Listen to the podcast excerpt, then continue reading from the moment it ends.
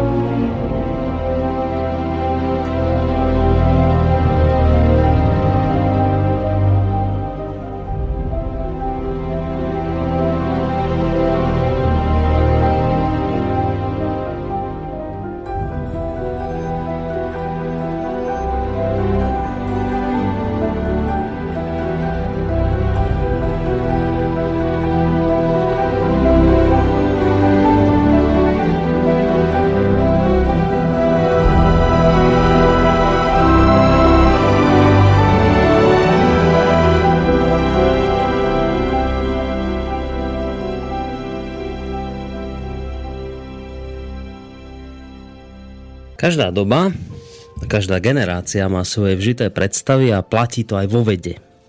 Vedecké predstavy sveta formoval najmä vývoj fyzikálnych teórií opísaných rovnicami a overených pokusmi. Tieto ustálené paradigmy sa dajú prirovnať k okuliarom, cez ktoré sa veci tej ktorej doby pozerali na svet a práve pre tie okuliare im mnohé objavy dlho unikali. Ani Albert Einstein by nikdy neprišiel s teóriou relativity, keby uvažoval v medziach dobovej fyziky. Teória relativity vysvetlila mnoho záhad a radikálne zmenila predstavy o priestore, čase a úlohe pozorovateľa, čím rozbila okuliare, cez ktoré vedci vtedy vnímali svet.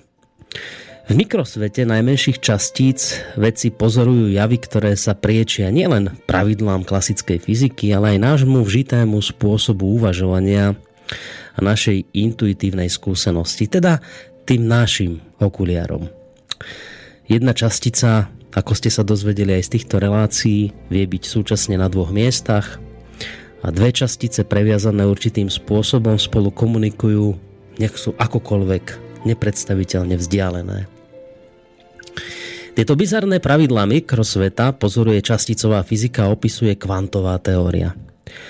Rozvoj priniesol aj novú vedu o chaose, ktorá objavuje zákonitosti skryté v chaotických javoch a spôsobuje revolúciu v prírodných a spoločenských vedách. Stále však existujú samozrejme aj opačné tendencie, keď majú veci sklony skôr obhajovať prekonané teórie a odmietať alebo skresľovať výsledky pokusov, ak sú s nimi v rozpore. Často pritom zavrhujú a zosmiešňujú intuitívne poznatky mystikov, aj keď sa k nemu veda neustále a zretelne približuje. Čím viac sa veci dozvedajú, tým viac sa pred nimi zväčšuje neprebádané pole. Funkcie mozgu a vedomie sú zložité javy, na ktoré úroveň poznania zatiaľ ľuďom nepostačuje. Anomálie v tejto oblasti výskumu dokonca spochybňujú paradigmu, Predstavte si, vážení poslucháči, že vedomie je funkcia mozgu. A preto časť vedcov vyzýva na otvorenosť a nie na zotrvávanie na tejto tradičnej hypotéze.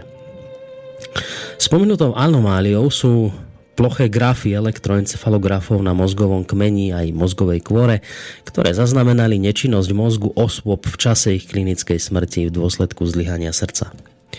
Takmer petina z osôb, ktoré takúto klinickú smrť prežili, pritom uvádzala zážitky blízke smrti, ako je vedomie vlastnej smrti, prehľad vtedajšieho života alebo mimotelové zážitky.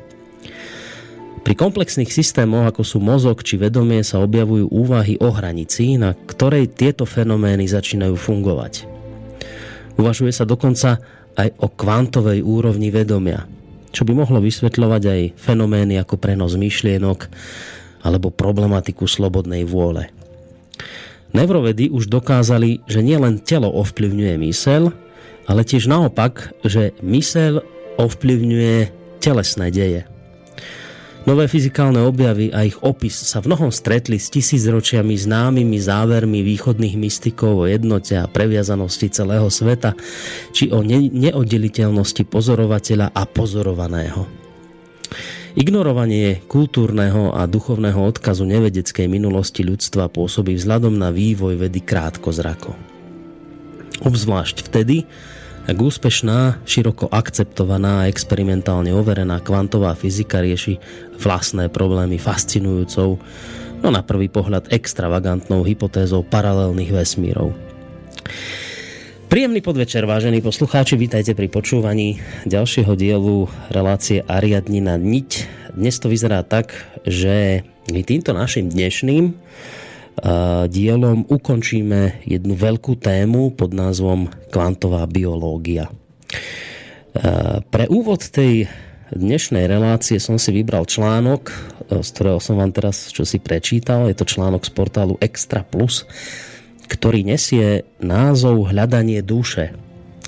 A celkom sa mi hodí pre ten náš dnešný diel, pretože tak ako som už naznačil, túto veľkú tému dnes ukončíme rozprávaním o kvantovej psychológii. Tí, ktorí ste nás počúvali pravidelne v týchto reláciách, viete, že už sme sa tu venovali, venovali veciam ako kvantová fyzika. V minulom dieli to bola kvantová matematika, No a dnes by to malo byť rozprávanie o kvantovej psychológii. No ale o tomto všetkom nám už viac povie človek, ktorý v tejto chvíli sedí v Bratislavskom štúdiu Rádia Slobodný vysielač. Je to sofiológ a volá sa Emil Páleš. Emil, ahoj, počujeme sa? Áno, ahoj Boris. Ahoj, ahoj. Takže, podvečer prajem. Ďakujeme veľmi, ďakujeme veľmi pekne za pozdraví. Spolu s Emilom sedí v Bratislavskom štúdiu aj Martin Bavolár, ktorého zdravíme takisto, pretože nám dnes zabezpečuje spojenie s hlavným mestom. Takže Martin, aj tebe dobrý deň. Alebo ďakujem ahoj. Boris, ďakujem Boris a pozdravujem tiež všetkých poslucháčov Rádia Slobodný vysielač. No a keď sme už pri poslucháčoch, tak, tak ako Emila, tak ako aj Martin sa takisto aj ja pripájam teda k pozdravu pre vás, ktorí ste si v tejto chvíli našli čas na túto reláciu a verím, že teda s nami vydržíte až do tej 8 hodiny, teda vydržíte tieto naše 3 hodiny slová a hudby, ktoré sa v tejto chvíli na vás chystajú. Téma bude iste veľmi zaujímavá, najmä ak vás teda zaujímajú e, veci okolo kvantového sveta, teda toho mikrosveta tak ako sa ukázalo už v tých predošlých dieloch, sú to skutočne čarovné veci, niekedy možno až ťažko pochopiteľnému bežnému, pochopiteľné bežnému človeku, ale čo je fajn, že napriek tej zložitosti sa to Emil snaží vysvetľovať tak, aby to bolo pochopiteľné. Ja som sa stretol e, s mnohými názormi aj na tieto témy, kde teda ľudia ďakovali, že to vysvetľuje Emil takým spôsobom, že sú schopní tomu rozumieť. Takže verím, že aj ten záver tejto veľkej témy bude pre vás, vážení poslucháči, opäť zrozumiteľný. A ešte radšej budem, ak teda nám budete aj na túto našu tému nejakým spôsobom reagovať, najlepšie mailovo na adresu studiozavinačslobodnyvysielac.sk ale potom neskôr samozrejme môžete sa priamo aj zapojiť telefonicky číslo 048 381 0101 alebo môžete písať cez našu internetovú stránku. Keď si kliknete na ňu, tak tam nájdete takú sekciu, že FAQ a kontakty a tam keď si kliknete, tak sa vám otvorí taký formulár, ten keď vyplníte, tak nám vaša otázka alebo názor príde sem k nám priamo do štúdia a potom ho samozrejme prečítame. Takže toľko na úvod z mojej strany. Uh, Emil, eh, my už, ako som naznačil v tom úvode, väčšiu časť tejto veľkej témy máme za sebou. Venovali sme sa kvantovej fyzike, venovali sme sa kvantovej matematike. Dnes by sme túto veľkú tému o kvantovej biológii mali teda uzavrieť rozprávaním o kvantovej eh, psychológii. A opäť by sa asi patrilo, vždy to tak v úvode týchto relácií robíme, tak asi by to bolo fajn, že opäť e, sa pár slovami vrátiť asi k tomu predošlému dielu, aby sme vďaka tomu, že nám to trošku pripomenie, že aby sme potom tak plynulo prešli vlastne z tej predošlej témy do tej dnešnej. Uh, áno. Takže my sme, my sme začali vlastne dejinami vzniku kvantovej fyziky. Tým, ako ľudia skúmali povahu atomov, povahu svetla. A okolo roku 1900 sa tam objavilo niečo úplne nové, že hmota nie je spojitá ani svetlo, ale že má nejaké najmenšie čiastočky, tie kvantá a potom hlavne ten slávny dvojštrbinový experiment, ktorý ukázal, že vlastne ani elektróny nie je jasné, či sú to vlny alebo častice. A čo horšie, že vlastne či je to jedno alebo druhé, že to sa zdá, že to ovplyvňujeme my, ten pozorovateľ, tým, či sa na ten elektrón díva alebo nie. A ďalej sme hovorili tú históriu, ako sa, mm, ako sa diskutovalo, že čo vlastne ten experiment znamená a ako sa zjemňovali a stále viac sofistikovanejšie robili tie experimentálne zariadenia. Ako najväčší fyzik svojej doby Einstein nesúhlasil s tým, nezdalo sa mu, že proste je niečo len na pravdepodobnosti alebo že to závisí od, od vedomia človeka, ale zvíťazila tá kodaňská interpretácia, ktorú tam na tých, v Kodani, ako na tých kongresoch k nej nejako skonvergovali, že skutočne za, za hmotou, ako keby keď ideme do toho nanosveta, čiže na úroveň asi objektov, ktoré majú miliontiny milimetra, tak tam prekročíme akoby tak, takú hranicu za, kde, kde tá hmota vzniká, kde je nejaký čarodenický svet, kde môžete byť zároveň na dvoch miestach a veci, ktoré sú nesmierne vzdialené, ako keby boli vedľa seba a kde môžete prechádzať cez stenu bez vynaloženia nejakej námahy a energie. A proste také javy, ako keď sme mali v tých rozprávkach. A že skutočne to proste vyzerá tak, že naše vedomie ovplyvňuje hmotu, alebo teda, že hmota nie je oddeliteľná od vedomia, že, že hmota a myšlienka je vlastne to isté. Čo je krásny vstup do, do veku Archaniela Michaela. No a začali sa z toho vyvodzovať teda z tej kvantovej fyziky filozofické nejaké dôsledky, ktoré bolo treba vyvodiť, že vlastne sa nedá na hmotu už dívať tak redukcionisticky ako na nejaké proste skladačku z takých častíc alebo nejakých guličiek, ktoré existujú oddelenie a iba ich kombinujete mechanicky. Že čas a je vlastne tiež len nejaká dimenzia, ako keby nejaký štvrtý rozmer. Že to, čo je reálne, nie je oddeliteľné od myšlienky a tak ďalej. Čiže ten Whitehead sa pokusil ako prvý filozoficky nejako prispôsobiť naše myslenie, naše pojmy tým novým poznatkom z fyziky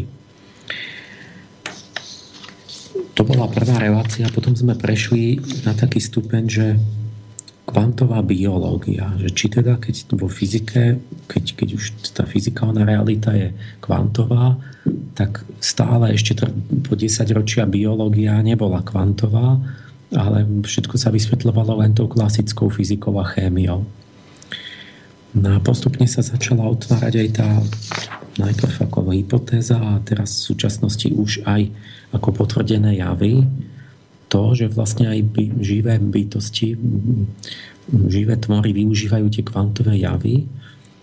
A napríklad sa zdá, že pri navigácii a vnímaní magnetického pola u vtákov rôzne enzymy, že žaby pri metamorfóze potrebujú kvantové tunelovanie a a podobne. Pri fotosyntéze, vlastne v chlorofile no, sa absorbuje energia pomocou kvantových no, akoby týchto javov, no, procesov a že, že vlastne aj celá živá príroda a kto vie koľko využíva aj týchto kvantových zákonitostí, vďaka ktorým môže robiť veci, ktoré by nemohla robiť len v rámci tej klasickej fyziky. To už sa teraz začína konkrétne vyjasňovať a nás potom sme zaujímala zvlášť tá otázka, že či aj evolúcia môže využívať niečo ako kvantový počítač alebo proste túto rovinu, lebo ten klasický neodarwinizmus hovoril, že vlastne tá, tá DNK je program, podľa ktorého sa buduje telo no a to je, sú vlastne 3 miliardy tých, tých, tých báz, ktoré sa môžu kombinovať ako taká skladačka a tie živé tvory by mali ako skúšať všetky kombinácie tých, tých báz, ktorých je 4 na 3 miliardy alebo ešte viac. A ten háčik je v tom, že, že to sa nedá stihnúť časovo. To úplne, je to absolútne 100% dokonalé, proste nemožné a vylúčené. Ako skúšať tie uh, niečo na, 4, na 3 miliardy kombinácií, pretože sme si to... A tým sme akože skočili do tej teórie zložitosti, takú, taký exkurs do matematiky, uh, kde sme vlastne chceli tak akože na tých príkladoch trošku zažiť, že keď niečo rastie exponenciálne, čiže keď tá premena beží v exponente, že niečo máte na prvú, druhú, tretiu, desiatú, 50. Tak keď je to tam hore v tom exponente, tak to proste rastie tak prudko, že, to, že sa to vymkne hneď všetkému. Veľmi rýchlo. Že keď v tej legende ten, tomu vynálezcovi šachu chcel ten král dať na, na 2 e, na n zrn na každé poličko, no tak to 2 na 64, už, už na tom 64. poli by sa dotýkala ten, ten stĺpec tej pšenice by sa dotýkal hviezd. No, hoci na začiatku to začína, zdá sa, že to je ľahké. A tak my sme si vyrátali, že vlastne keby, keby každý fotón jeden vyskúšal jednu živú formu jedného zvieraťa za najmenší, krát, najkračší možný čas, za ten Plankov čas, a, od vzniku vesmíru by nerobilo nikto nič iné, len každý jeden fotón by bol jedno zviera a, a mal by na vyskúšanie toho, že či je úspešný v prežití ten Plankov čas 10 na minus 44. Tak aj tak tých fotónov je len 10 na 90 a vek vesmíru je len niečo 10 na 17. Takže vlastne oni by mohli tak vyskúšať nejakých 10 na, na 134 kombinácií. Na vetek 10 na 3 miliardy je to ako nula k nekonečnú. Čiže to znamená, že je, je to úplná blbosť skúšať všetky kombinácie, ale keď teda vieme, že tie zvieratá môžu skúšať iba nejaký nesmierne malý, malý, malý zlomok všetkých tých možných kombinácií. A no ale potom sme zase tam, kde sme boli na začiatku, že keď ten, ten morfopriestor, ten priestor všetkých možných tvárov keď, musím, keď ho nemôžem celý prehľadávať, že skúsiť všetko, všetky možné akože druhy zvierat a tvorov a rastlín, ale len niektoré, nejaký veľmi malý výsek z nich, tak potom, a to už je vopred obmedzené, a aby som to vôbec mohol časovo stihnúť, tak potom kto to obmedzil a kto vylúčil naprostú väčšinu tých možností už vopred, aká inteligencia alebo náhodou. Mm-hmm. Že potom vlastne tie zvieratá nemajú možnosť vlastne skúšať to, to, na čo sme sa spoliehali, že však tam je veľa času a je tam nekonečný počet možností a že oni vlastne z toho bezmedzného rezervoára vlastne akoby sa raz trafia do nejakej šťastnej kombinácie, že vznikne z toho nejaká dokonalá mačka, ktorá, ktorá je perfektný lovec. Čo, čo, oni vlastne vôbec nesmú väčšinu tých, tých čiže čo, zas, čo tu zase určilo, že čo môžem, čo nemôžem skúšať, ktoré možnosti sú vylúčené už vopred. Zas potom buď potrebujem nejakú inteligenciu, alebo zase to je nevysvetlené. A, a tak sme išli k tým mutáciám, že zdá sa, že, že sa už aj testovalo, že nejakými tým tunelovaním a takto, že tie kvantové javy naozaj by sa mohli podielať na, na tom akoby e, na, na mutáciách tej DNK a možno by teda mohli prispievať nejako k tomu, že by sa neprehľadávalo to tak náslepo, ale nejakým inteligentnejším spôsobom. A tým sme zabrdli potom vlastne do aj tej, ku kvantovým počítačom, ktoré sa začínajú stávať realitou a špekulovali sme, že či, že či, či tie kvantové počítače môžu prekonať tú, tú nejakú tú, tie klasické počítače v tom, že by sa dostali nejaké iné, do inej zložitostnej triedy. Napríklad, že by NP úplné problémy mohli riešiť v reálnom čase. Teda také, ktoré sú exponenciálne, kde keď, a teraz sme si povedali o tom obchodnom cestujúcom, že keď všade, kde máte, že sa niečo niekde kombinuje a robí sa všetky kombinácie niečoho, tak tam vám to začne exponenciálne rásť a to sú tie nepolinomiálne problémy, ktoré žiaden fyzický, klasický počítač v princípe nestihne a teda to vlastne nemôže počítať ani keď je to mm. jednoduché, ale časovo to proste nestihne. Mm. To bola minulá relácia. No a dnes by to teda malo no. byť ako Teraz akože... uzavrieť. Dnes to asi uzavrieme, nie túto tému? Završenie, no. áno, uzavrieme, že kvantová psychológia, mm-hmm. ale to som iba ja tak nazval teraz. To som nepočul ešte, ale mám tým na mysli to... Vieš ja som už našiel také, také tvrdenia, že, Aha, že tak asi, no. Už sa to objavuje no. pomaličky, ale nie je toho veľa. Hm.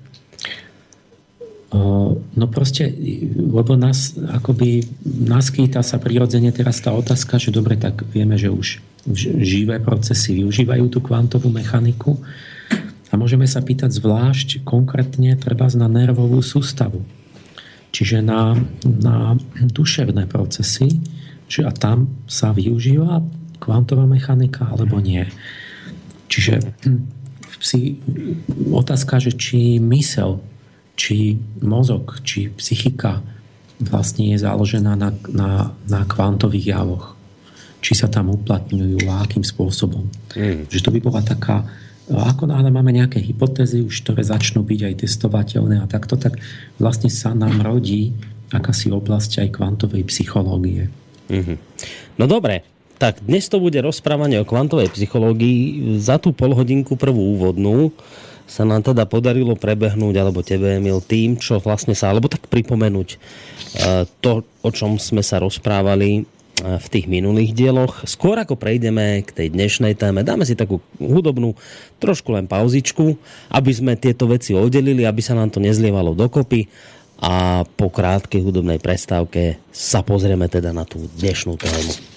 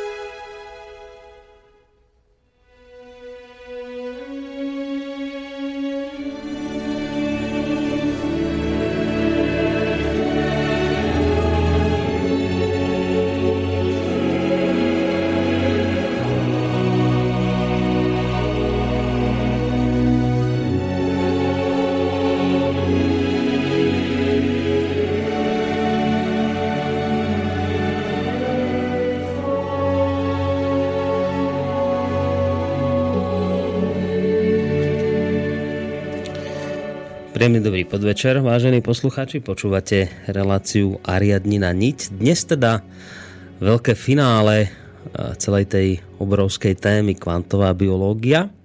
Ako ste mali po- možnosť počuť v tom úvode polhodinovom našej relácii, kde teda sme rekapitulovali to, čo doteraz odznelo.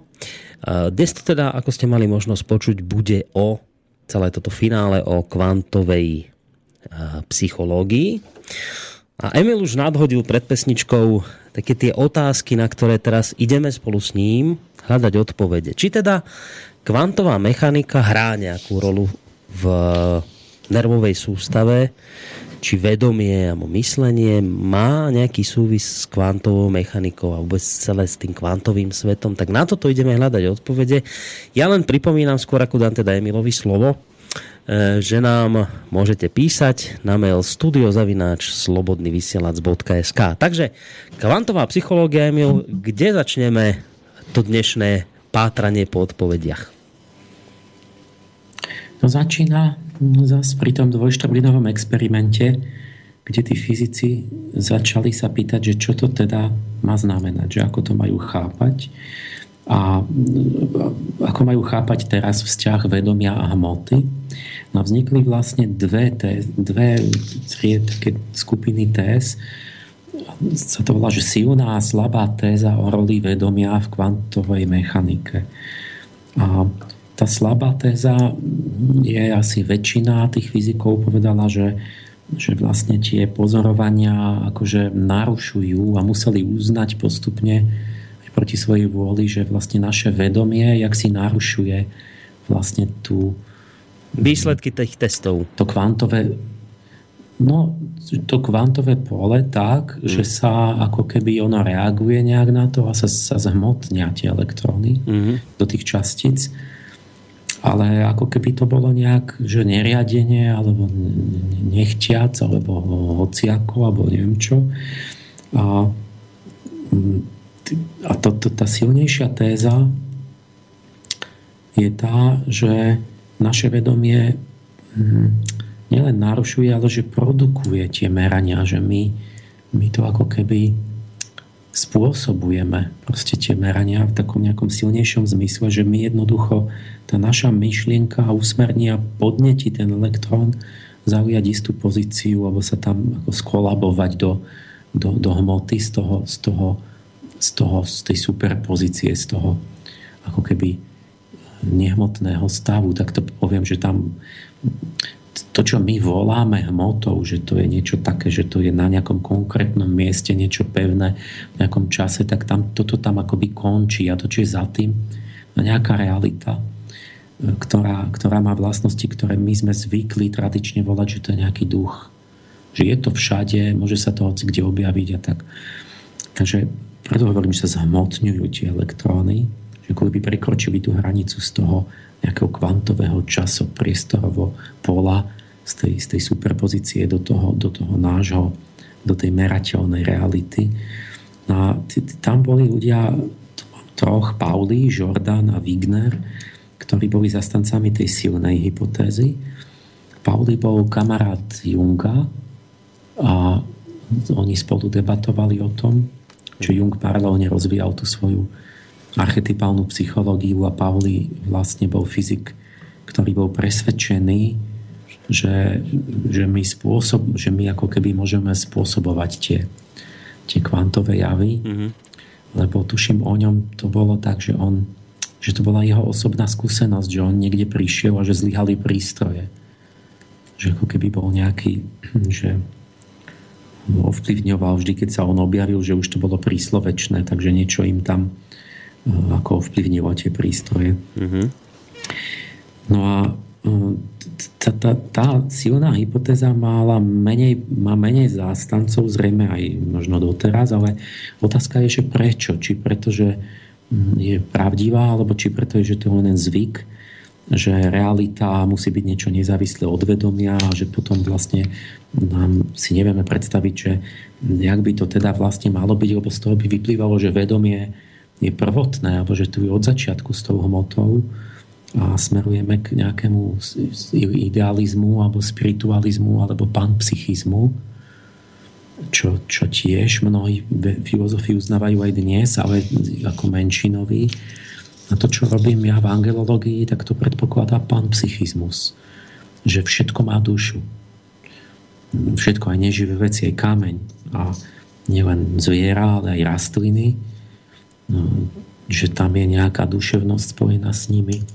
Tak ako kedysi, že tam boli víly a že aj kamene, že tam celé, kedysi tam taký škriatkový alebo nejaká zemná pani Takže aj ten, tie, tie minerály majú, majú nejakú duševnú kvalitu a že duša čadiča je iná ako duša žúly a diamant má inú dušu ako rumelka.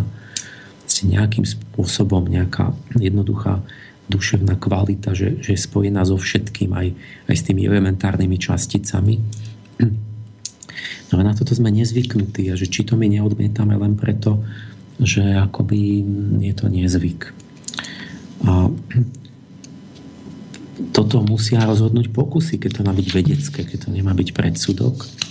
Na jeden z tých ľudí, ktorý akože urobil presne to, čo ja som si vždy želal, ale nemám na to povedzme, možnosti, je ten Dean Radin, ktorého som opísal, že on urobil ten dvojštrbinový experiment znovu, ale tak, ako, ako som to presne ja chcel, že ale urobme to tak, aby sme aj pri tom boli aktívni, ako duchovne my aktívni a zistili, že či teda ja môžem spôsobovať hmm. kolaps tej kvantovej vlny, kedy ja chcem.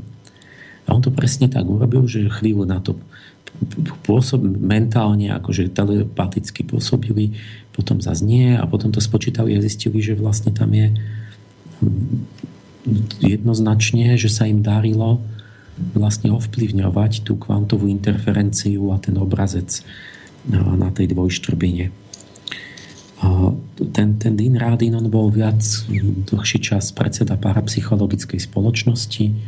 Majú tam nejaký taký malý inštitút noetických vied v Kalifornii, tam robili tie pokusy. A on má také a možno seriózne práce, ktoré zhrňajú akoby tieto paranormálne javy, ako je psychokinéza a telepatia a tak. A mne prípada seriózny. Samozrejme, že skeptici mu všeličo vyčítajú a že tam niečo zanedbáva a robí chyby a niečo nespomenul a, a tak. A, ale v každom prípade tá debata je na úrovni už takých odborných, špecifických, veľmi mm, kvalifikovaných argumentov.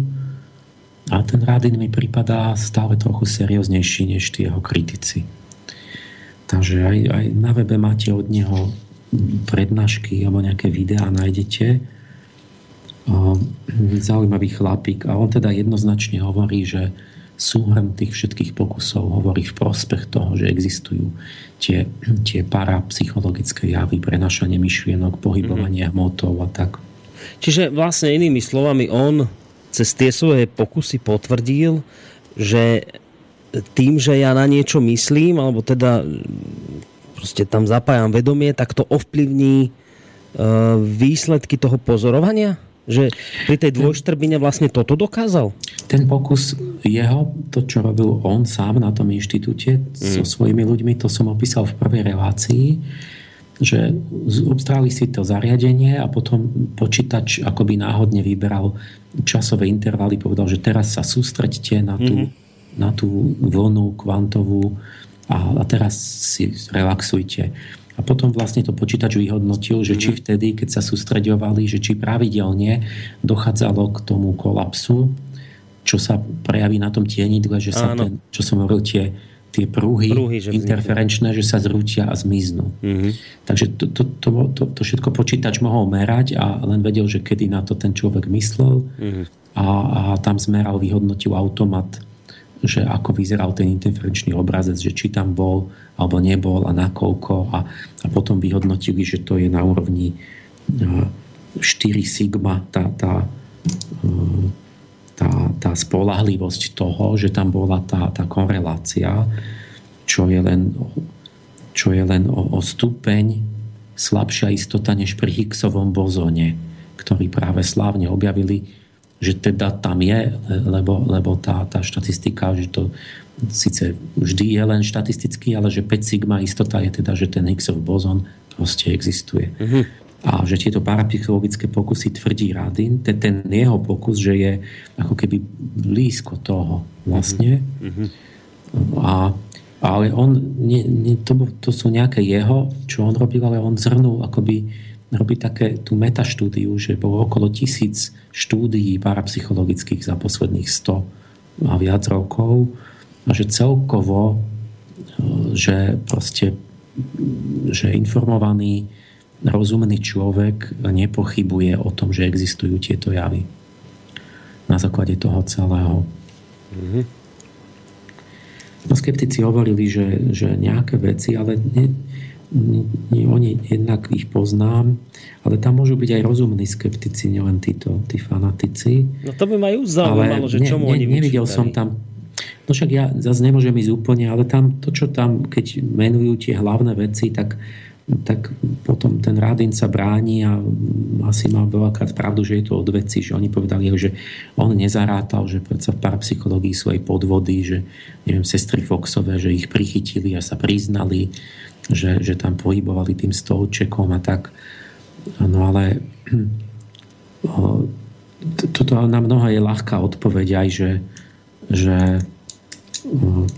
to tam predsa nebude rátať Ej, vieš, ale len si tak predstavujem, čo... že keď, keď to počítač vyhodnocuje, že teraz myslíte na niečo a budeme pozerať, ako sa tá štrbina správa, že či tam budú tie pruhy alebo nebudú, teraz relaxujte a bude to počítač sledovať, tak ja mám pocit, z toho, čo si povedal, že ten výsledok by mal byť viac menej jednoznačný, ťažko spochybniteľný. Veď, veď, na to, veď na toto, na ten jeho článok som teda ne, nevidel kritiku, neviem, či je. Uh-huh, uh-huh. A práve, že sa mi zdá, že keď on urobí takýto pokus, že neviem, ani ja by ma ne, nenapadajú ma námietky, uh-huh. a že potom tí kritici sú ticho, že nepovedia nič. Uh-huh. A že to, čo kritizujú, že teda on nemá pravdu, tak si vyberú také iné veci, Aha Jasné. A napríklad, že šuflíkový efekt, to je obľúbená protiargument skeptikov. To je taký efekt, že, že vlastne bolo robených veľa pokusov, sme tam niekoľko tisíc tých štúdií, a, a, alebo teda, že niekto robil pokusy, jeden robil štúdiu a že mal veľa pokusov a že proste keď niečo vyjde, tak sa to publikuje a keď niečo nevyšlo, tak to zostalo v šuflíku. To znamená, že niečo tam niekto robil nejaké pokusy, ale nevyšlo mu nič a tak proste mávol nad tým rukou a nechal to nedokončené v šuflíku. Uh-huh. A tým pádom nastane šuflíkový efekt, že keď potom počítame, že koľko je publikovaných štúdií parapsychologických, ktoré potvrdzujú nejaký jav, a ktoré skončili nepotvrdením toho javu, tak nám vyjde, že je oveľa viac tých, čo potvrdzujú, lebo tie, čo nepotvrdzovali, možno, že ich bolo ešte oveľa viac, než tých, čo potvrdzovali, ale tie zostali v šuflíku. Lebo ten, kto mu to nevyšlo, tak si povedal, že to nemá zmysel publikovať, že Áno. kašlem na to. V skutočnosti dôsledná veda by mala robiť to, že tie, čo nevídu, sú rovnako zaujímavé ako tie, čo výjdu lebo tie sú tiež rovnaký prínos k zisteniu pravdy. Áno, jasné. Lebo pravda môže byť, že to, ten jav neexistuje. A, a či to, to napríklad takéto, ale že, že to, to, je, to boli námietky na tú metaštúdiu, že či on teda má informácie o všetkých štúdiách, ktoré zostali v šuflíku. Mm-hmm. Rozumiem. Čo, čo asi on nemá. Tak, takže že tam je veľa čo debatovať, ale, ale, no je, ale, ale napríklad jeho... ten jeho, keď to je ten jeden pokus a on teda si dá pokus, že tam dôsledne povedal, že nevynechali nič, ani jedno no, sedenie alebo žiaden, žiadne dáta, no, tak on si je istý pri tom pokuse, že ne, nenechal v šufliku nič. Mhm. Dobre, to bol Radin. To je Radin a ja teraz poviem nejaký rad mien, a, a nejakých teórií alebo takýchto hypotéz okolo tohto. A potom prejdem od tých takých amatérskejších k takým špičkovým akože mm, kapacitám. A potom, potom poviem niečo z môjho vlastného akoby bádania a, a ukážem, že ako ja som prišiel na rovnakú hypotézu inou cestou, ako ako dvaja špičkoví fyzici a lekári. A to bude ten náš záver, to vyvrcholenie, že, že vlastne niečím aj prispiejeme k tomu. Začnem tými ľahšími, že Amit Goswami, to je ten Int, čo bol aj v Bratislave, kvantový aktivista si hovorí. A on bol profesor fyziky v Oregone, čiže on má taký normálny základ toho normálneho rozumu akademického, že uh-huh. nie, nemyslí si, že 2x2 je 3 alebo niečo, čo je čo veľmi pomôže. a, takže má nejakú minimálnu úroveň a, a tak, tak na penzii asi sa dal na to, že je aktivista, že si povedal, že ja ako človek, ako, ako filozof, ako, ako celistvý človek vyvodím z toho predsa nejakú filozofiu, nejaký obraz celkový, niečo pre život. A teda usiluje sa o spojenie kvantovej fyziky a spirituality a o aplikáciu toho v medicíne a tak. A, a vytvoril si takú, alebo teda dotvoril, alebo do, do, dospojil si takú filozofiu, že vlastne my žijeme vo svete možností v tom kvantovom poli, že veci vlastne neexistujú, ale sú to tie, tie, v tej superpozícii tie všetky rôzne možnosti, z ktorého sa z to vedomie volí. A vlastne, že to vedomie si, si zhmotňuje tie, tie podľa svojej voľby a toto jemu samozrejme muselo pripomínať to, čo v Indii všade tam po stáročia bolo, že vlastne vedomie tvorí hmotu, že realita je mája, ilúzia, ktorá, že každý si podľa svojich túžob a vedomia a myslenia vlastne vytvára svoj hmotný svet okolo seba, že sa ocitne v takom vtelení, v takej karme a že to všetko túto vlastne je zmotnená myšlienka. Mm-hmm. A tak on hovorí, že ako náhle sa to vedomie podíva niekde, urobí tú voľbu, tak tá kvantová vlna sa zrúti do toho objektu podľa toho a tak meníme, to vedomie mení vlny možností na aktuálne udalosti. A teda nová veda musí byť nielen objektívna, že ja pozorujem ako keby niečo, čo so mnou nesúvisí objektívne, ale že musí obsahovať subjekt aj objekt. Teda objekt aj subjekt, aj mňa. Uh-huh. Že keď skúmam svet, tak musím, nemôžem vynechať seba. Musí byť pozorovateľ. Ako, ako spolutvorcu toho pozor, pozorovateľ je spolutvorca a ten subjekt tam, tam nemôžem povedať, že ja som tam nebol. Že to je objekt sám o sebe. No a to je, to je, to je dobrý krok, to je vlastne aj tie proste, že, že akoby mo, mo, moje moja duchovná bytosť vlastne je súčasť reality. A nie, že ona len niekde sa díva zvonku cez okno na realitu a nesúvisí s ňou. A tým pádom vlastne príčinnosť nie je len tá, tá, tá horizontálna, že minulosť spôsobuje budúcnosť, ale je tu aj tá vertikálna príčinnosť. To je to, čo v, v každom duchovnej náuke bolo, že, že niečo zvnútra zapričinuje niečo vonku, alebo z hora zapričinuje, horné zapričinuje dolné, horný svet dolný. Duchovno zapričinuje hmotu. Nielen minulá hmota zapričinuje budúcu hmotu a tak. A teraz poviem k nemu, že ideme tu urobiť trošku malý, malú inkvizíciu. Že hodnotiť tohoto Amita my, my sme aj sa stretli, lebo on býval nedaleko mňa v penzióne, keď tu bol. Tak som chvíľu bol za ním tam na izbe a som mu dal tú moju knižku v angličtine málu, tak som mu tu povedal jednou vetou, že vlastne to sa mu tiež môže hodiť, lebo on zbiera také, také čo by mohlo byť za tým kvantové vedomie, mm-hmm. že vlastne tie synchronné vlny tvorivosti v dejinách, tak to fyzický kontakt tam nebol, ale, viem, ale očividne tam je kontakt nejaký mentálny, nejaký telepatický alebo niečo. To sú presne tie javy, čo jeho zaujímali, že to môže byť to, to, môže byť to kvantové prepojenie, previazanie, že mysle sú prepojené, ale fyzicky nemali, nemali spojenie. Hmm. Tak nie to tak aj pochopil, prijal, ale ja len, že tak keby, aby o tom vedel, že niekde mu to západne do niečoho a bude vedieť sa mu to, možno sa k tomu vráti a tak sme si celkom porozumeli s, indickým fyzikom. A, čiže ja som ja ho bral ešte tak, že vlastne je to opravnené a upri, tak viac menej úprimný pokus urobiť asi to nejak celé dohromady. Môže o tom napísať knižku a že, že relatívne teda sa snaží akože mm, rozumne a sa opierať o také mm, skutočné nejaké objavy a pokusy a, a pramene. Cituje tam mnoho takých, tam má zhrnutých tých mm, rôznych autorov, takých, čo by mali byť ako seriózni alebo reálni a nejak si to tak, tak do, do, myšlienkovo do, domyslí, do, do, spojí to. Je, je to, a toto je to moje hodnotenie teraz, že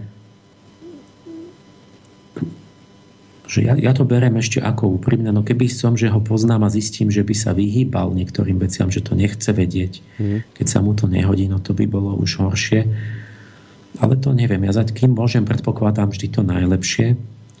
Proste, ale tá, tá, tá úroveň, tá laťka, kde to on má vlastne tú knihu, je taká, že tak seriózne porčitu a potom je tam taká, taká čiara, že on už akoby hlbšie nejde a tam vlastne dochádza mu k tomu, že, že mm, je to do istej miery tam má povrchné analógie alebo horlivé závery alebo nedôsledné niečo, alebo niečo nepochopí skutočne. No si tu vypísal niekoľko takých príkladov, akože na tie typické ako javy, že, že o, napríklad Šeldrejka tam samozrejme používa hneď akoby tak preskočí, že no, áno, je to pravda, lebo no, to není to úplne jasné s tým Šodrejkom, že on tak hneď je to, už to bere za fakt, hoci tam je proste veľa otázok, že vlastne čo sa nameralo a nakoľko. A hoci mne sa to tiež páči a Šodrejke tiež vlastne to robil poctivo. Alebo povie na nejakom mieste, že v Indii majú tu ten systém nády, že to sú tie neviditeľné dráhy, kade prúdi prána. Uh-huh životná energia, rôzne druhy a tak. A v Číne majú meridiány a tam prúdi tá čchy, tiež životná energia.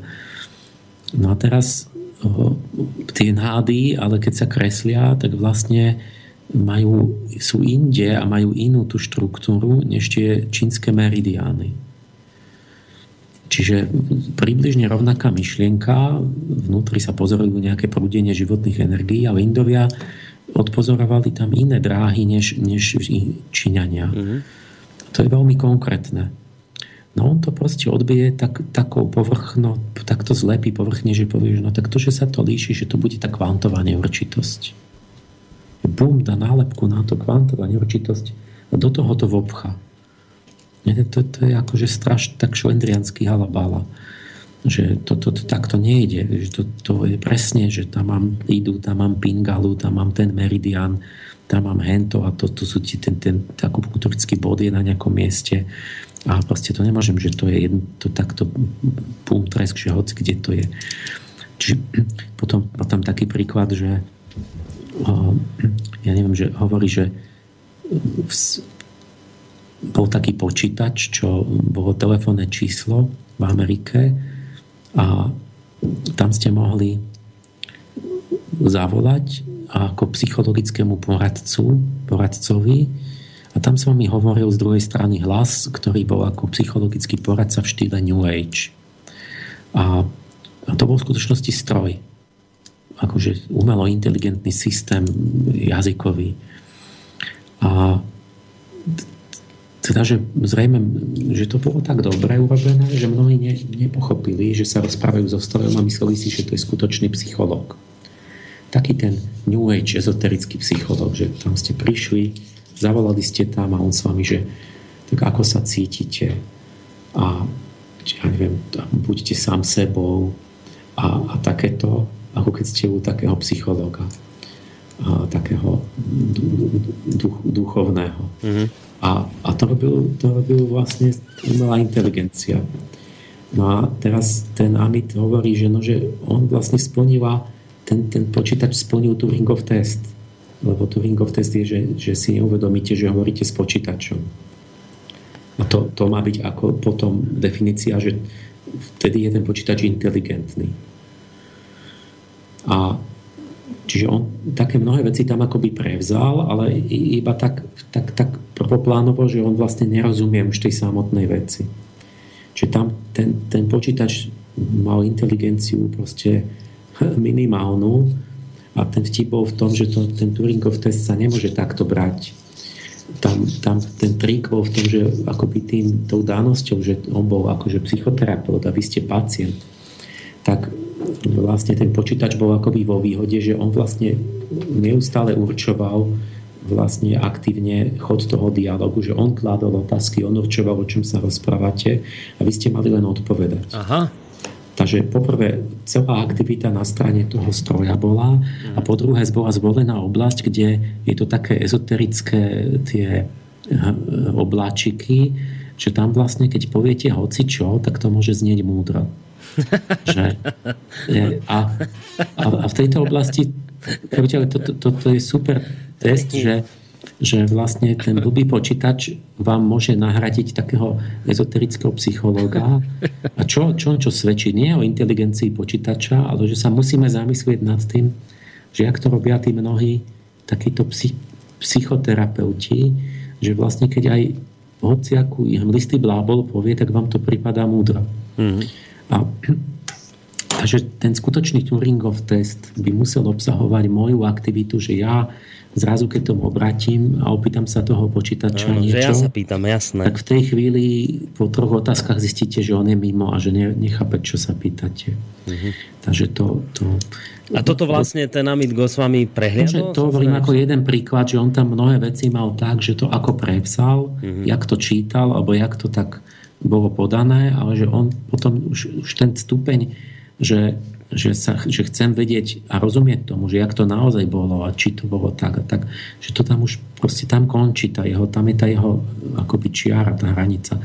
A napríklad, že Stevenson robil výskum detí, ktoré mali pocit, že boli v minulom živote niekto a začali rozprávať, že ja som bol kapitán neviem čo, v armáde a zastrelili ma tam v tej bitke a tak.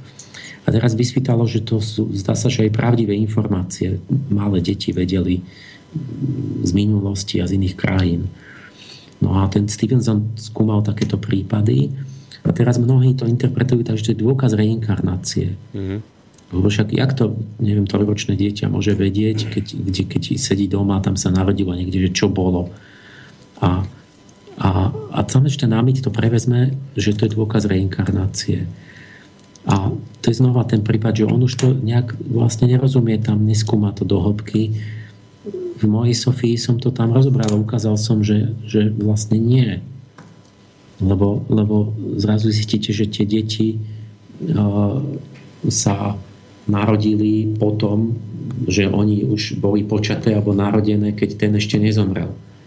Alebo, alebo takéto veci sú tam, kde, kde potom proste keď naozaj sa zamyslíte, tak zistíte, že to môže byť, že ja viem, že, že duša toho zomrelého hovorí cez to dieťa alebo niečo, nejaké informačné pole. No a potom na konci napríklad má aj to, že nesmrteľnosť už je v dohľadne niekde, čiže on ako keby tak horlivo preskočí k záveru na základe nejakých takých ľahkých proste slubov alebo dohadov alebo špekulácií, že čiže je to trochu také amatérske niekde tak v polovici. No ale toho Amita dávam, že taký ako popularizátor, že celkom fajn, dobré a, a možno je úprimný. A, lebo sú tu horší a teraz, teraz odbočím. A, ja som myslel, že už len lepších budeš teraz hovoriť. Nie, teraz to, to, to, toto, toto ja tak urobím odbočku, lebo, lebo teraz behajú také maily a to mi zne, viacerí poslali naraz, že ako prispiejem k vyjasneniu, že neurochirurg z Harvardu eh, Eben Alexander bol v nebi. Napísal knihu o nebi. Eh, Dôkaz neba sa to Proof of Heaven. A už píše ďalšiu knihu, lebo je super populárny a všade ho berú a, a cestuje a pýtajú sa ho všaké moderátorky a takto, že teda nech teda povie, že jak presne v tom nebi a že deti a že či trpia a či ako, že šťastní a, a kto a tak. A vlastne on to vie ďaleko lepšie než všetci kňazi, lebo on tam proste bol. Mm-hmm. A tam pochodil a videl tam, tam s takou mm, anielkou, nejako tam, tam jazdili na nejakom motýlovi alebo na niečom v takých vlnách svetla a farieb a, a tie zážitky, že, že zrazu bez slov všetko pochopil a tak. Ste opísal nebo a, a, a má bestseller a toto koluje, že teda akože neurochirurg bývalý z Harvardu a tak.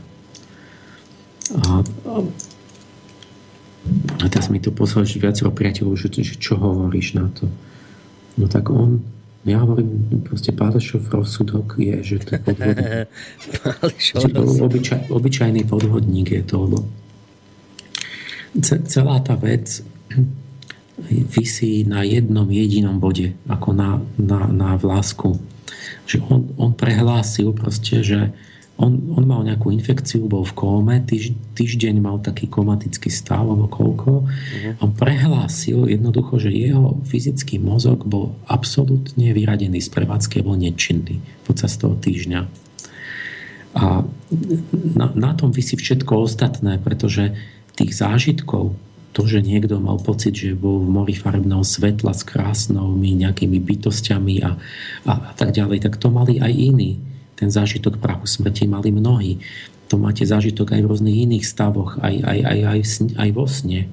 Aj sa vám snívajú také veci. Mm. Čiže to my vieme, že toto zažili bezpočet ľudí, rôzne takéto veci jediné to iné, to zaujímavé je, že či sa to teda odohráva v mozgu iba, alebo či je to mimo hmoty, úplne v nehmotnej sfére. A to, to on napísal knihu len preto, že on teda má toto, toto nové, že, že teda to, pretože ten mozog bol absolútne vypnutý a nedialo sa v ňom vôbec nič, tak všetko sa to muselo, čo on zažil, sa to muselo stať vlastne v duchovnej dimenzii, proste mimo hmoty. A, a keď, keď nie, tak to potom je také ako každý. To by, to by mohli proste desaticky ľudí napísať knihu a mať bestseller a chodiť ako, ako, ako, ako kňazi hovoriť, čo je v nebi. A, a teraz ako on došiel na to, že teda jeho mozog bol nečinný? No však sa zamyslite, on bol v úplnom bezvedomí v kóme. No on, nemohol, on nemohol, keď bol v kóme, tak nemohol pozerať na EEG prístroj. A však lekári mu povedali, nie? potom, keď sa zobudil. Počkaj, on to byť nemohol, lebo on nemohol pri vedomí sedieť a pozerať na svoj EEG no, prístroj, no. že tam má, ja neviem, nulovú krivku, alebo že není žiadna elektrická aktivita. No. Čiže on to nevie. Tomu mohli povedať iba lekári, to by lekári museli potvrdiť, že, že, že mal nečinný mozog.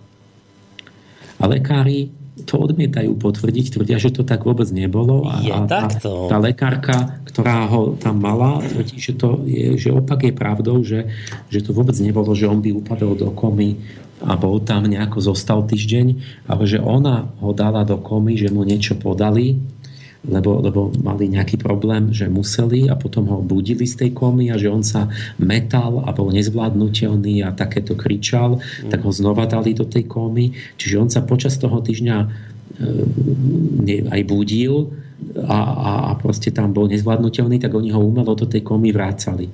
Mm. Čiže jednak počas toho týždňa to je proste lož, že, že on mal, že mozog bol nečinný a to je prvá vec. A druhá vec je, že aj keby bol nejaký čas, to jedno koľko, ten mozog nečinný, tak vlastne on ako neurochirurg musí dobre vedieť, že vlastne ten mozog jak sa vrácia k činnosti, však on sa vrátil do života. A má znovu činný mozog, takže pri tom návrate musel byť znova ten mozog začať byť činný. A to je ako tak, keď sa budíte ráno zo sna, že vo veľkom spánku je, je nejaké tie, tie centra ja neviem, takú ora, že, že je uspatá a nerobí povedzme skoro nič a preto sa vám nič nesníva. A jak sa budíte, tak, tak jak sa vynárate do normálneho vedomia, tak, sa, tak vlastne tam niekde prebehnú všetky tie sny. Mm-hmm. Oni prebehnú a tam je tá dilatácia času, že tam mozog, to, tie časové dimenzie, to, neviem, či som to hovoril tu. Mm, asi nie. Asi áno, v nejakej o tom no, neviem. mám pocit. A že, že tam potom máte, že vy prežijete sen, ktorý môže, máte pocit, že to trvalo pol hodinu a to bola sekunda. že tam, tam je to s tým časom tak, že vy, on, jak sa zobudil on, tak si samozrejme pamätal nejaké zážitky, ale vlastne sotva môžete zistiť, že či to bolo pri tom prebudzaní, alebo či to bolo počas toho týždňa, alebo kedy. Uh-huh. Aj, aj my sa zobudíme, pamätáme si niečo a to bolo vlastne tesne pred zobudením. Takže on vlastne, jednak nebol ten jeho mozog nečinný a týmto celé padá a, a no, proste celé je to tak nejak, že on bol adoptované dieťa, že jeho rodičia boli nejakí takí, že ho odhodili. Nejaká bohatá rodina ho adoptovala, kde mal dobré podmienky, ale ten jeho otec ho donútil byť lekárom, čo on nikdy nechcel, on bol, chcel byť astronaut a nejaký taký akčný typ bol viac. A, a tak sa tam hovorili kolegovia, že sa tam zle cítil, že ho to nebavilo, tá chirurgia, že porobil chyby, nejaké pomýlil si stavce, že ktorý je ktorý. Potom, keď z toho boli problémy, takže sfalšoval spätne záznamy o tých pacientoch, prišli mu na mhm. dali mu zákaz a vlastne vyhodili ho z, z, akože z nemocnice. A, a ako keby si našiel nové živobytie týmto spôsobom. Takže, takže to takto, takto to vyzerá a, a nemôže to byť poctivé, lebo vlastne keď mu to poviete, tak on vlastne sa vyhne odpovedi. On povie len také tie pre, tých, pre ten dáv, vlastne už pre ten komerčný povie, že namiesto toho, aby odpovedal na tú námietku, jak on vôbec na to došiel, že mal nečinný mozog, mm-hmm. tak namiesto toho povie, že také tie citové frázy pred tými ľuďmi, že, že on je celým svojim osobnosťou hlboko presvedčený, že naozaj bol v nebi a, a zažil to a tak. A, a keď ja neviem, ho vyčítali, že tí lekári, že vy ste opísali udalosti v tej nemocnici, ktoré sa tak nestali, tak povedal, no že nechajte ma, že to je akože umelecká licencia, že musel som to trochu skrášliť a tak. Takže toto len k tomu odbočka. Hej, že sú aj horšie ako Amit Gocmami, toto si chcel povedať, hej, že... No, no nie, Taký, že, by že, že zámerne ja jeho, Teda tomu Amita berem, že, že, že je úprimný. Že, ale že pozor, že on ide iba do nejakej hĺbky, ktorá není moc veľmi hlboká a len keď si myslíme, že je Američan a že je nejaký fyzik z univerzity, tak tak vlastne ho bereme vážne, ale proste tá, tá hranica je asi taká, jak som povedal. Hej, že je úprimný. A ešte nič nevyčítam, že tak. len si to treba uvedomiť. No. Mm-hmm. Úprimný, ale ten, ale ten Eben Alexander je príklad proste komerčného podvodníka. Mm-hmm.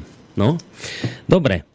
A skôr ako sa dostaneme k ďalším menám, tak si dáme zase trošku takú krátku dvojminútovku, dvojminútovú pauzu.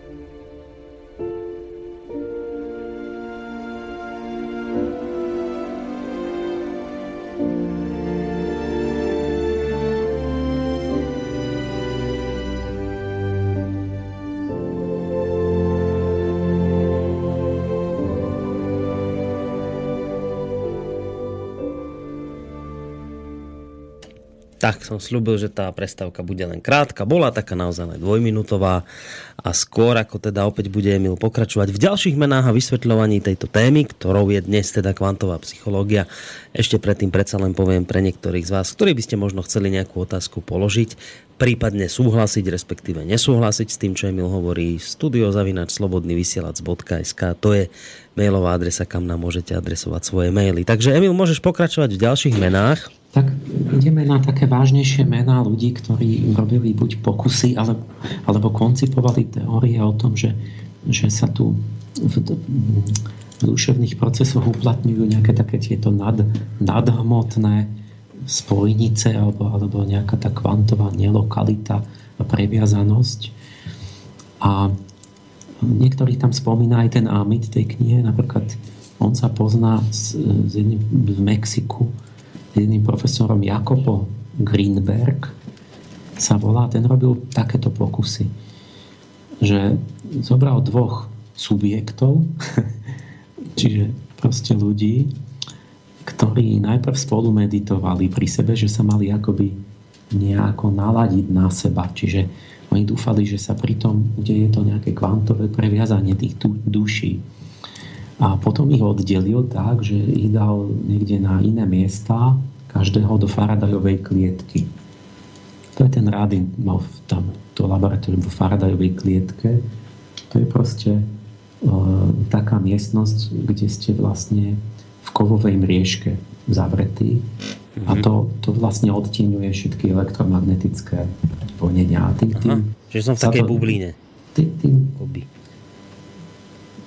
tým je určitá istota, že sa to nemohlo prenášať mm-hmm. elektromagnetickými vlnami, že ako vylúči sa tým nejaká špekulácia, že sa boli spojení nejak inak. Áno. No. A teraz jednému z nich náhodne o, tam zableskli ako, ako také svetelné záblesky silné, ktoré vlastne sú určitý druh šoku. Že keď vám blísne svetlo do očí, ako keď z fotoaparatu blesk, tak sa vám trochu zahmli pred očami. A, a druhý, a, a sledovali synchronne EEG, ako činnosť mozgu. Jeden bol zavretý, zablislo sa mu svetlo a druhý bol inde, vo Faradajovej klietke a tomu sledovali EEG, že čo sa bude diať, keď ten jeden mal ten silný mm-hmm. svetelný vnem. Mm-hmm. A teraz namerali, že, že, ten, že, že sa to akože v tom mozgu toho druhého je akási ozvena, že sa to tam dá namerať tiež. Hm. A, čiže a, a z toho usudil, že, teda je, že tie mozgy nejako musia komunikovať, že ten jeden mal silný šok zo silného svetla a u toho druhého nejaká, je, sa v mozgu tiež akoby taká ozvena urobí a taká slabúčka, že vlastne si to nemusí uvedomiť, ale vlastne to vidno na tom EEG, že vtedy niečo sa udeje tiež. Takže my tak a z toho vyhodili, že ako, no tak a teraz jediné fyzikálne, ktoré nám dovoluje fyzika, je povedať, že sú nejako kvantovo previazaní.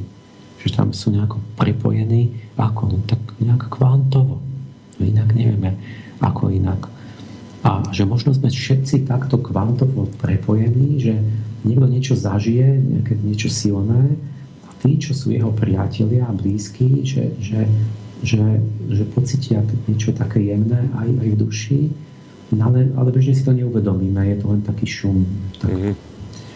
Ale, ale že niekde to je.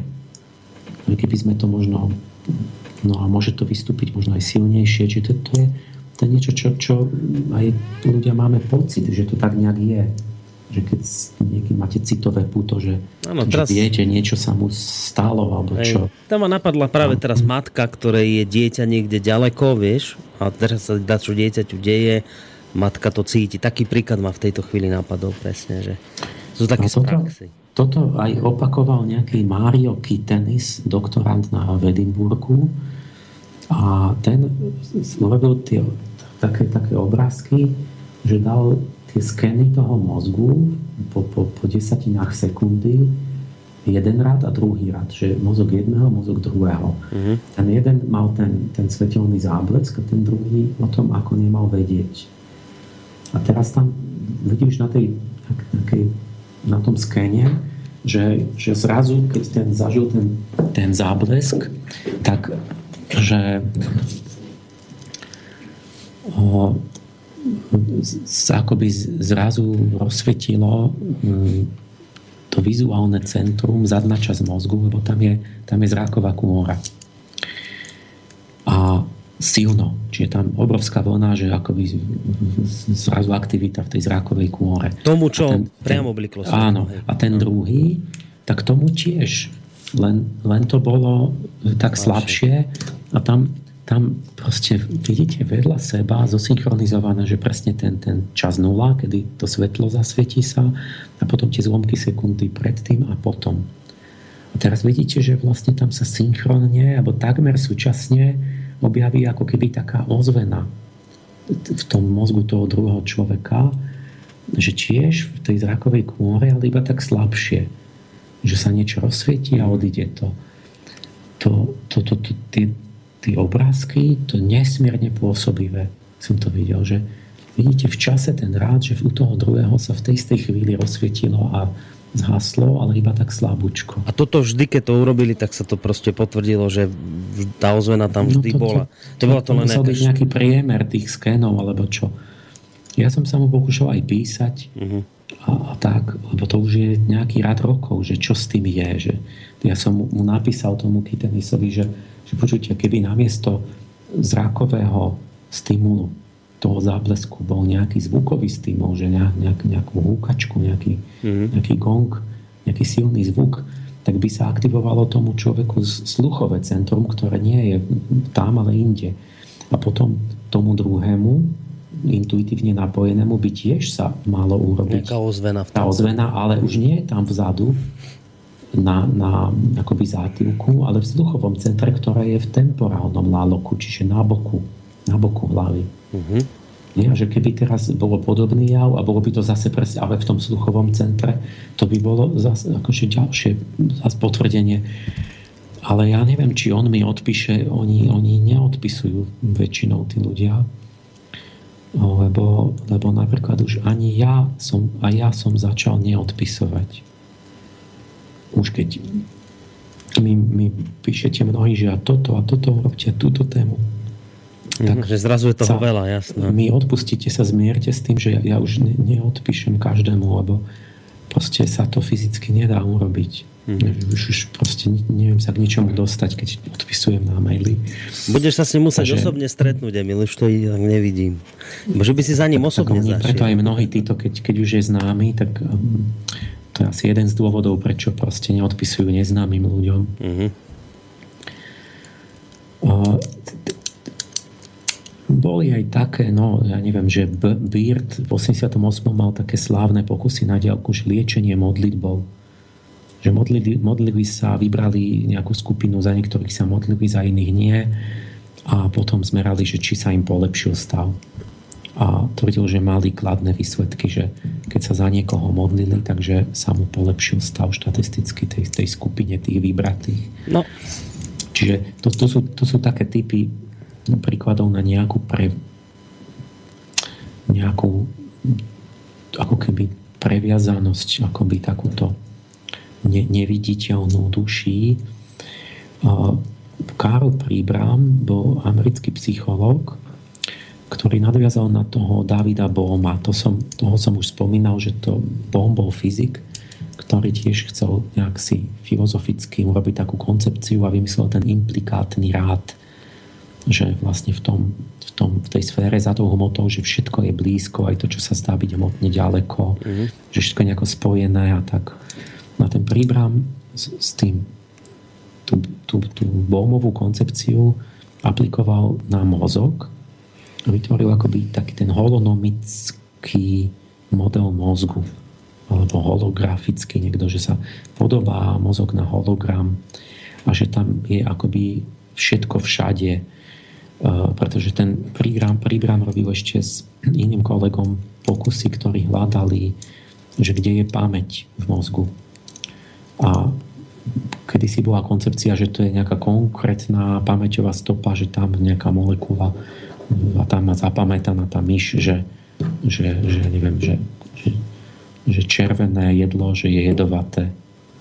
A, a oni teda chceli zistiť, že kde to má mm. a to vyoperovať, ten kúsok pamäte a ona by presne zabudla na tú spomienku. Mm. No tak operovali, až nakoniec vyoperovali postupne všetky časti mozgu a zistili, že myš si stále pamätá. Hm. Čiže záver bol, že tá spomienka nie je nikde na jednom mieste. A kde je? je? Je všade naraz? Alebo je mimo mozgu v, nejakej, v nejakom tom jemnohmotnom tele? Alebo ako to tam je? Alebo je to tam nejak rozložené? Takže keď odstraníte časť, tak, tak, tak, tak, tak nikdy žiadnu spomienku vlastne nevyoperujete fyzicky, že by ste ju akože vy zahodili a teraz zrazu už to nevie tam iš. Takže toto on aj odtiaľ vyšiel a vlastne vytvoril taký nejaký celostný model. Podobne ten John Eccles, to bol neurofyziolog, nositeľ Nobelovej ceny. Ja som ho zažil po revolúcii sametovej, bola hneď taká v Prahe takáto konferencia, kde boli takíto ľudia ako ten Príbrám a tento Ekos medzi fyzikou a vedou a tam on bol ten hlavný akože senior, taký ten, ten emeritný jak sa povie, taký ten mhm. kmeď vážený, ktorý to otváral ako keby tú konferenciu a začal slovami, že vážený materializmus skončil. On mal teóriu, že vlastne existuje duša, nejaké ja duchovné a že ovláda mozog ako svoj nástroj prostredníctvom regulácie synapsií a, a tak ďalej a že, a že ten duch je pripojený na ľavú hemisféru cez určité štruktúry a napísal s Karlom Popperom knihu o tomto Eccles Popper The Self and Its Brain čiže Popper nebol proti tomu že Popper, Popper, že musíš ty. Ale Popper nebol proti tomu, že, že je tu vlastne nejaká duchovná bytosť, ktorá používa ten hmotný mozog. Čiže to, toto sú... A teraz prejdem k jednej z tých teórií, na ktorú chcem ja nadviazať, alebo teda niečo s ňou mám spoločné. To je znova dvojica, kde sa dal dohromady fyzik a, a lekár. Ten fyzik je Roger Penrose, hmm. to tiež nejaký sir a takto. Hmm. Je to profesor v Oxforde, ktorý s tým Stephenom Hawkingom dostal nejakú cenu dostali za výskum čiernych dier. A s tým fyzikom známym. Hm. A, čiže to je špičková kapacita a hm. tiež akoby filozofuje do toho a do toho, do toho, že aká je rola vedomia v tom kvantovej mechanike a má vlastnú nejakú tú, tú koncepciu, že ako dochádza k tomu kolapsu tých, tých, hm, toho kvantového stavu, toho neurčitého, tá, tá tzv. redukcia. A, a začal sa zamýšľať nad vzťahom akože vedomia a, a mal také úvahy, že, že možno vedomie vôbec nie je algoritmické a že, že vôbec to nie je možné simulovať vedomie pomocou Turingovho stroja, či pomocou takých tých mašiniek mechanických, ako, ako máme počítače, že to niečo úplne iné a že preto vlastne počítače nebudú nikdy môcť byť napodobiť ľudské vedomie. Čím dal odpoveď na tú moju otázku, čo som ja si kladol, že či môže byť umelá inteligencia a vlastne som tiež tak na to odpovedal,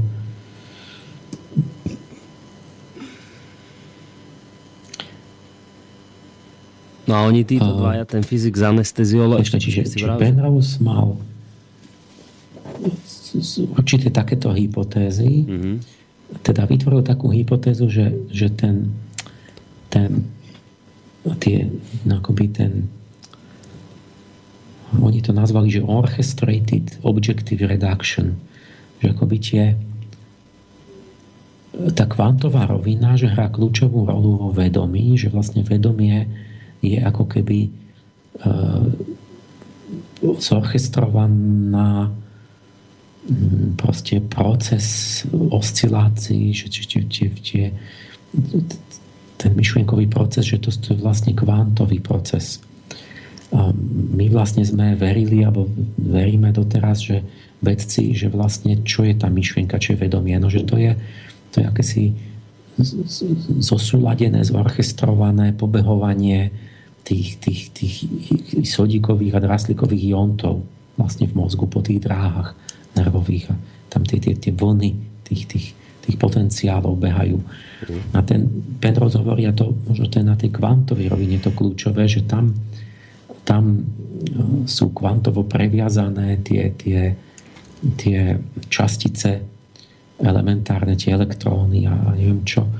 A že tam sa odohrávajú ako keby tie procesy vedomia a opierajú sa o tieto kvantové procesy, ale ale nevedel povedať ako biologicky, že teda kde, v čom, ako. A tak sa k nemu pripojil ten Hamerov, a to je zase anest, anestezia, lekár z Arizony. A príznačné, že on bol anesteziolog, čiže on sa zaoberal akoby tým, že či človek niečo cíti alebo necíti nič. Anesteziológia je niečo ako venušanská medicína, že sa zaoberáte tým, že či, či vás niečo bolí alebo nebolí, či máte silné, intenzívne pocity e, alebo, alebo žiadne. A ten Hamerov zistil, že toto tam skúmal akoby, že kľúčovú rolu tam majú mikrotubuly pri, pri tých anestéziách, ktoré na mikrotubuly to sú také, také, také ako keby cytoskelet, čiže bunková kostra, také trubičky, ktoré sa pohybujú samé od seba. Nejak čudne. A, a, a robia takú funkciu, že ako vytvorili kostru, oporu tej bunky a zároveň pohybový aparát, že keď treba niečo niekam sa pohybovať, premiestniť, tak, tak to robia tie mikrotubuly. Mm-hmm. A, ty, ty sa skladajú z tubulínu, tá, tá, tá zlučenina. Um, keď sa delí bunka pri mýtoze, tak to tie, tam, tam to niekto musí pohybovať tou bunkou. No to robia tieto, tento tubulín. A to je vlastne taká nejaká zložitá látka, čo až v 98. prvýkrát sme zistili vzorec. Ten tubulín polymerizuje, čiže sa akoby reťazí mnoho tých molekúl do, do, do tubulínu, do takých nejakých reťazcov, do takých trubičiek, alebo čo to je. A tam v tom tubulíne sú tie, tie rôzne látky, napríklad indol, to je, to je niečo také voňavé a farebné.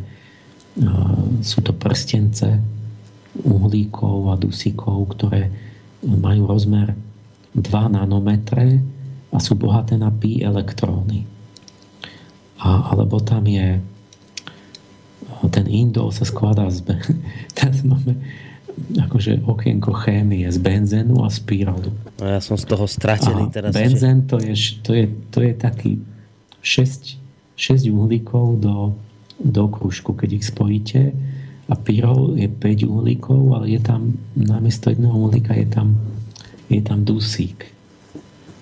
Takže tak, taký, taký krúžok zo šiestich atomov a uhlíkových spojený s krúžkom, ktorý je z piatich atomov, ale aj tam aj dusík v tom, v tom prstenci.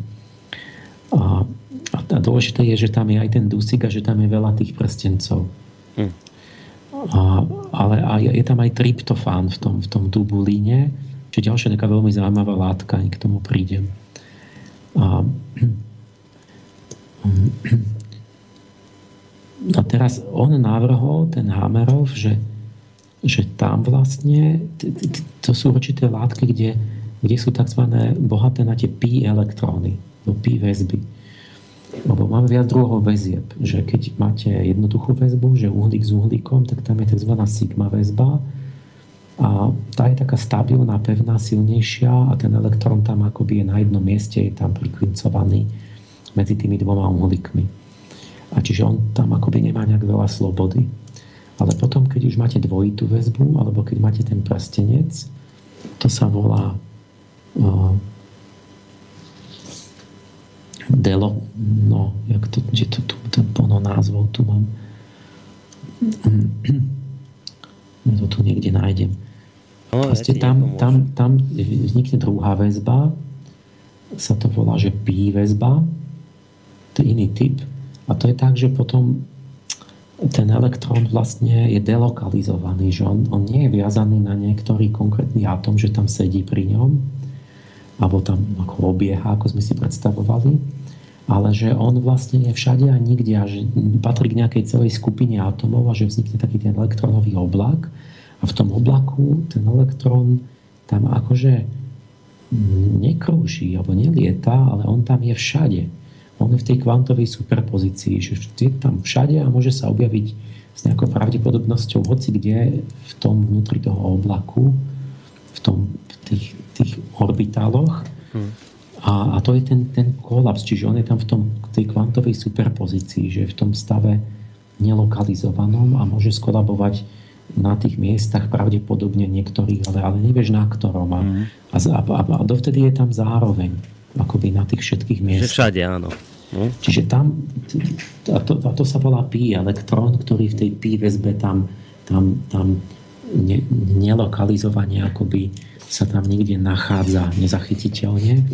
A to je tá vec, že, že to sú látky, kde kde vzniká tá možnosť toho kvantového zásahu, toho, toho kvantového stavu labilného, ktorý, ktorý môže to vedomie ovplyvniť.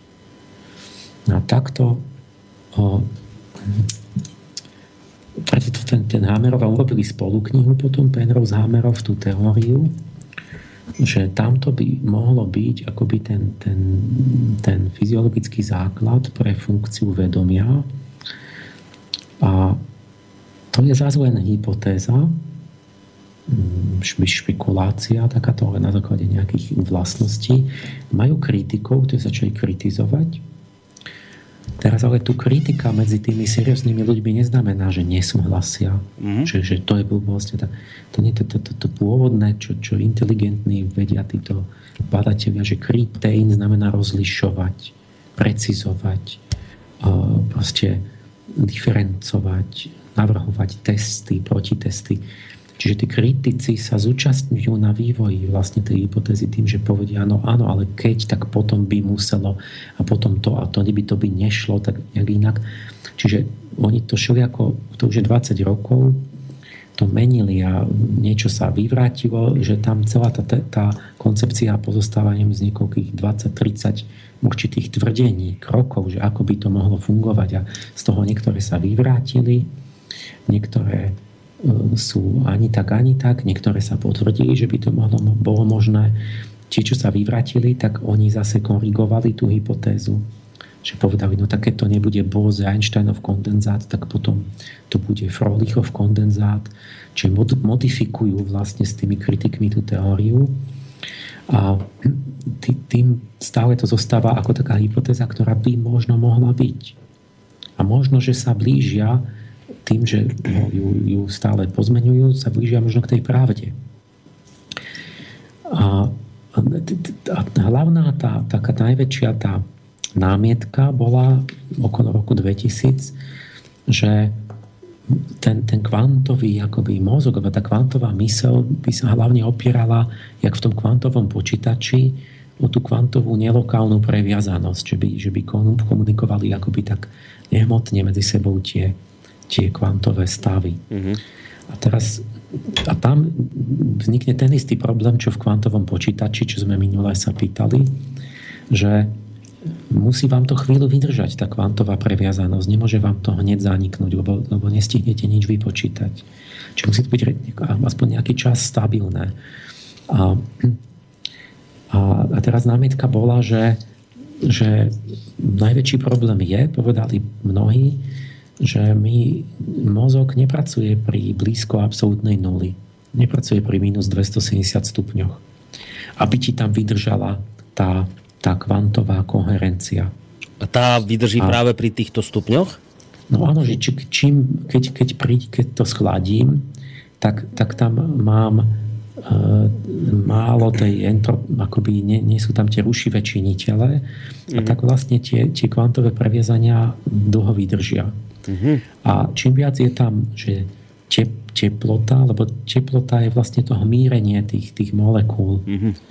A, a tep, oni, to, oni to nazvali, že teplo, vlhko, hluk.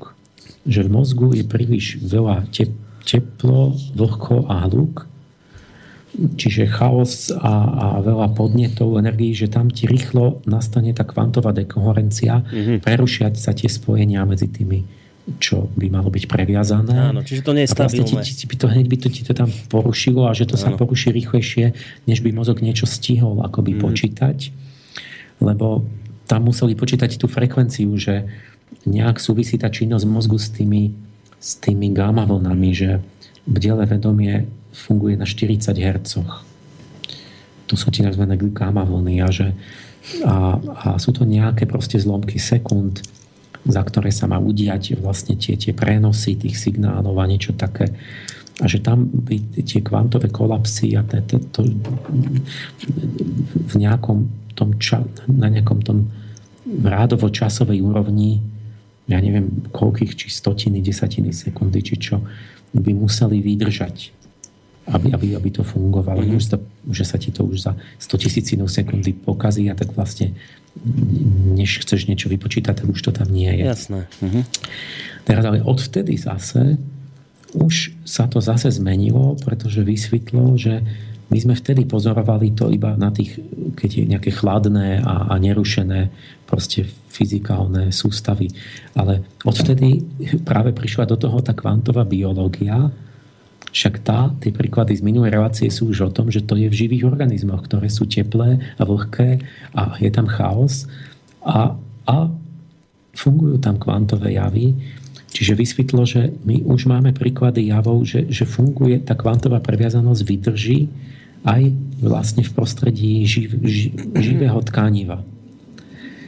A, a zvlášť teda pred dvoma rokmi teda nejak potvrdili, že aj ten trip, tryptofán a jeho deriváty ako tryptamín a také, že tam sú tie, tie pi elektróny a takto, ktoré sú vhodné a sú schopné ako keby tých, tých kvantových operácií, mm-hmm. uh, ale nie v skladenej skúmavke, ale naživo, in vivo. Čiže v živom, živúcom tkanive. Pri izbovej teplote potom samozrejme pri normálnej teplote. Takže vlastne to zase padlo a stále tá hypotéza to Penrose a Hammerova je stále otvorená, že nie je vyvratená a je, je, to, je to možnosť, že by to takto mohlo byť. Hmm. A to sú vlastne, no to som povedal, že vlastne to sú špičkoví vedci, ktorí vlastne toto riešia, že by vlastne to vedomie mohlo byť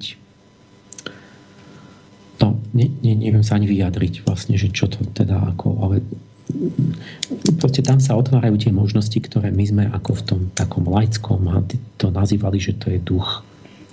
Mm-hmm. Niektoré tie, tie vlastnosti toho potom už začína to mať také, že je to to, čo my sme normálne hovorili, že to ako nie, je nehmotné. No, má to iný charakter, ako keď to tam môže iba tie, tie mechanické atómy. A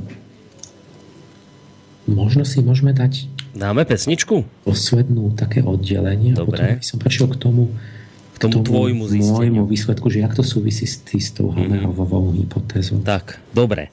Takže dáme si teraz takú trošku dlhšiu, to berte ako veľkú prestávku v škole, dáme si teraz takú trošku dlhšiu hudobnú pauzu.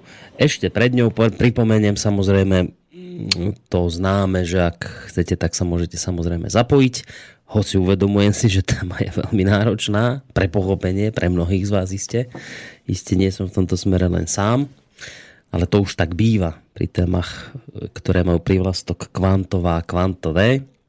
Ale predsa len, ak máte nejakú otázku, chcete vysloviť názor, a opakujem znova, či už súhlasiaci, nesúhlasiaci, akýkoľvek. Studio zavinač slobodnyvysielac.sk Sem môžete adresovať svoje otázky alebo názory.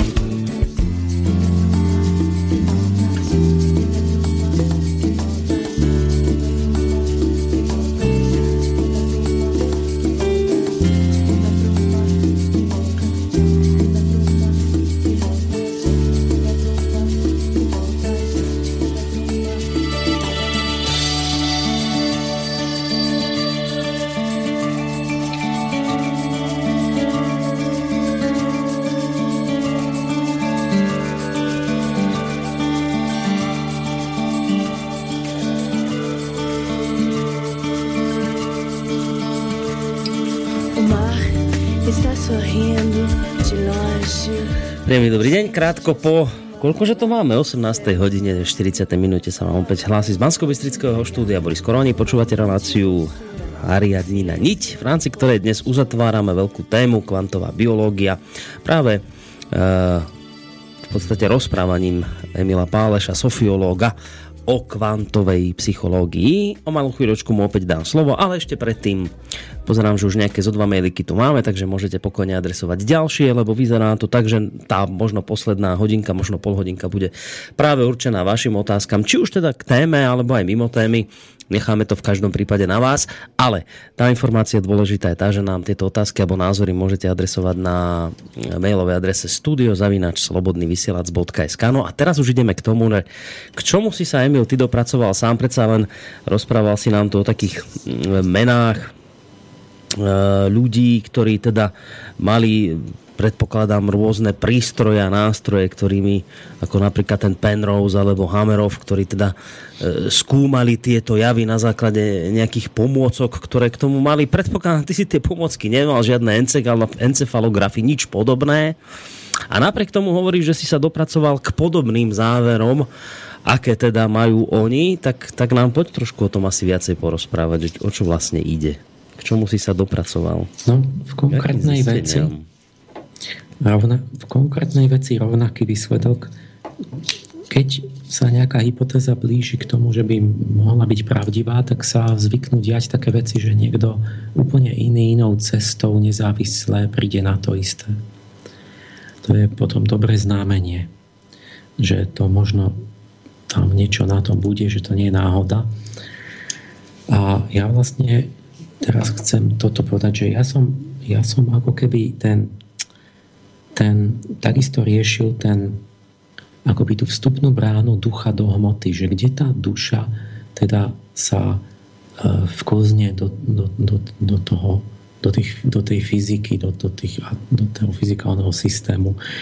To, čo ten, ten Laplasov démon nedovoloval, že sa zdálo v čase Laplasovom, že to sú pevné rovnice a že tam vlastne tá hmota sa riadi len mechanickými nejakými princípmi a že tá duša tam akoby nemôže to narušovať a že, že sa tam ako nezmestí. No, tá kvantová fyzika otvorila tú možnosť, že tam môže zasahovať niečo mm, ako keby nehmotné, jemnohmotné, mohol by aj Boh alebo nejaký duch, duchovná bytosť zasahovať. A, a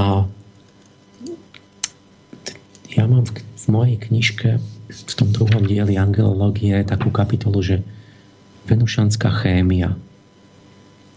A tam mám na strane 936 ten istý záver, čo ten Hamerov navrhol, že vlastne tá duševnosť vchádza do, akoby do tela a, a, a uvádza do pohybu tie, tie procesy už akoby hmotné práve cez tie delokalizované prstence, cez tie pi elektróny, cez tie prstencové oblaky tých, tých pi elektrónov, ktoré sú v tom ešte nie, nie, nelokalizovanom stave a ktoré sa nachádzajú práve v tých prstencových väzbách v aromatickom jadre takzvanom a v týchto presne v takých ako ten indol a ten tryptofán a, a, a pyrol a toto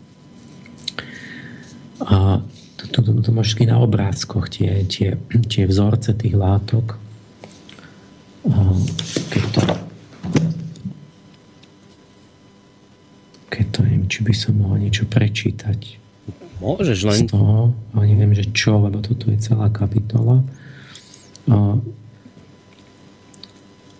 Pi väzby vytvárajú prstencové elektrónové oblaky a vďaka tomu oslovujú dušu zmyslovými kvalitami, farbou, vôňou a chuťou.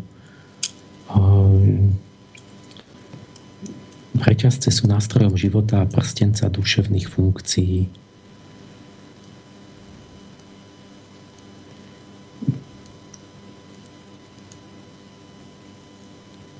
Archaniel Venuše sa až do mikroúrovne prejavuje tvorbou čaše, prstencami atomov a elektrónov, vytvárajúcimi priestor podobný kvetnému kalichu alebo náručiu.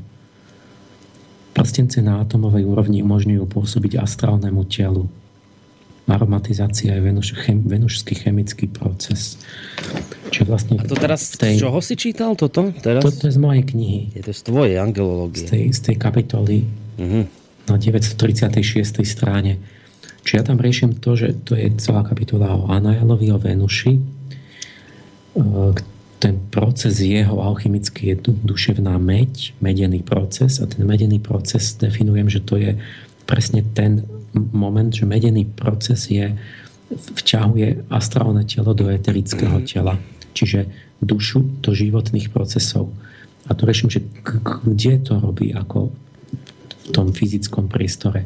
No, že to môže robiť iba cez tie pi elektróny v tých prstencoch a dusíka tých heterocyklických prstencoch a tých tzv. dvojitých väzbách, tam, kde sú tie pi elektróny, tým, že sú delokalizované, tak sú akoby slabšie, tie väzby sú labilné, tie elektróny môžu tam lietať a tunelovať a môžu sa tam pohybovať a niečo jemné, ako nejaký duch, duša by mohlo Cez to ovplyvňovať vlastne tie elektróny, lebo tam môže s nimi nejako aj, by ste ich impongovať ich tam. A, a teraz, jak som teraz, to je to isté, čo u toho Hamerova, že ako by sme prišli na tú istú, to isté miesto, tú istú biochemiu vlastne v tom, v tej nervovej sústave, že tadiaľ sa to asi deje. A teraz niekoho by mohlo napadnúť, že však hm, oni to mali už, že ja som, tá kniha vyšla, tá moja kniha vyšla nedávno, že som to mohol odpísať, ale, mm-hmm. Ale nie, lebo to je úplne jedno, že kedy to vyšlo, tu je podstatné, že ja som to celé vyvodil logicky a objavil proste úplne inou cestou. Čiže ten, ten, tie dôvody, prečo ja hovorím, že je to tam, tak sú úplne iné a nemajú nič spoločné skoro s tým, na čo, jak, jak oni k tomu došli oni. Mm. A on mal práve tam má ten elektrónový mikroskop a niečo tam možno skúmajú a ja som na to prišiel tou, akoby tým, tým, tým renesančným myslením vlastne o tých archetypoch úplne inou cestou. Takže v každom prípade tá genéza toho ukazuje, že to, sú, že to je ten istý výsledok získaný úplne z iného konca. Mm-hmm. A to je to zaujímavé. Jak som vlastne na to ja išiel? To, čo ja tam popisujem je, začnem, že jak vlastne my, že čo je duša? Jak, ako my vieme, že niečo má dušu? A No tak nejaký ten metafyzik, filozof povedal, možno, že duša možno neexistuje, nevieme vôbec, či má no. niečo dušu. No, možno človek nemá dušu. Nie? To nás teraz nezaujíma, my, my teraz to myslíme normálne. normálne. Tak keď povieme duša, vieme, že duša je duša, to je to, že to, čo cítim, že každý vie, že má dušu. Lebo vnútri máte všetky tie pocity, predstavy, túžby, obrazy a to, to, to, to je duša. Jednoducho. A čiže teraz sa nebavím o metafyzike, že čo, to, to, to, to sa budeme potom pýtať. Proste duša je ten fenomén, čo zažívame. Vnútri každý zažíva duševné stavy. A teraz otázka je, že ako vieme o niekom druhom, že má dušu? Čo keď on nemá? Že ja seba zvnútra cítim, mm-hmm. že prežívam duševné stavy. A keď sa pozriem na, na priateľa, nejakú druhú osobu, tak, tak necítim, ja nie, nie, ja ho zvnútra neprežívam, že či no. on niečo prežíva, možno nič. No. Možno to je stroj. A, a jak viem, že ty niečo prežívaš, že ty máš dušu? No. No to zistíte, že to je ťažké, že to neviem. No on ale, ti o tom povie, že, ale, že jedine tak, že no, on tak prizná. on povie, ale keď je to stroj, ktorý je naprogramovaný, že to má hovoriť, tak možno to nemá žiadnu dušu. Jak vieš, že za to, že sa mu pohybujú ústa a vyrobíš, to, napríklad aj počítač ti to povie. No z reproduktora ti povie, že mám dušu, som živý a tak cítim a, a lásku a tak. A, a, to, a to ti povie program. Ja vieš, že má dušu. A? To z toho to nevie, že ti Na to, to sa nedá spolahnúť, že mu to niekto povie.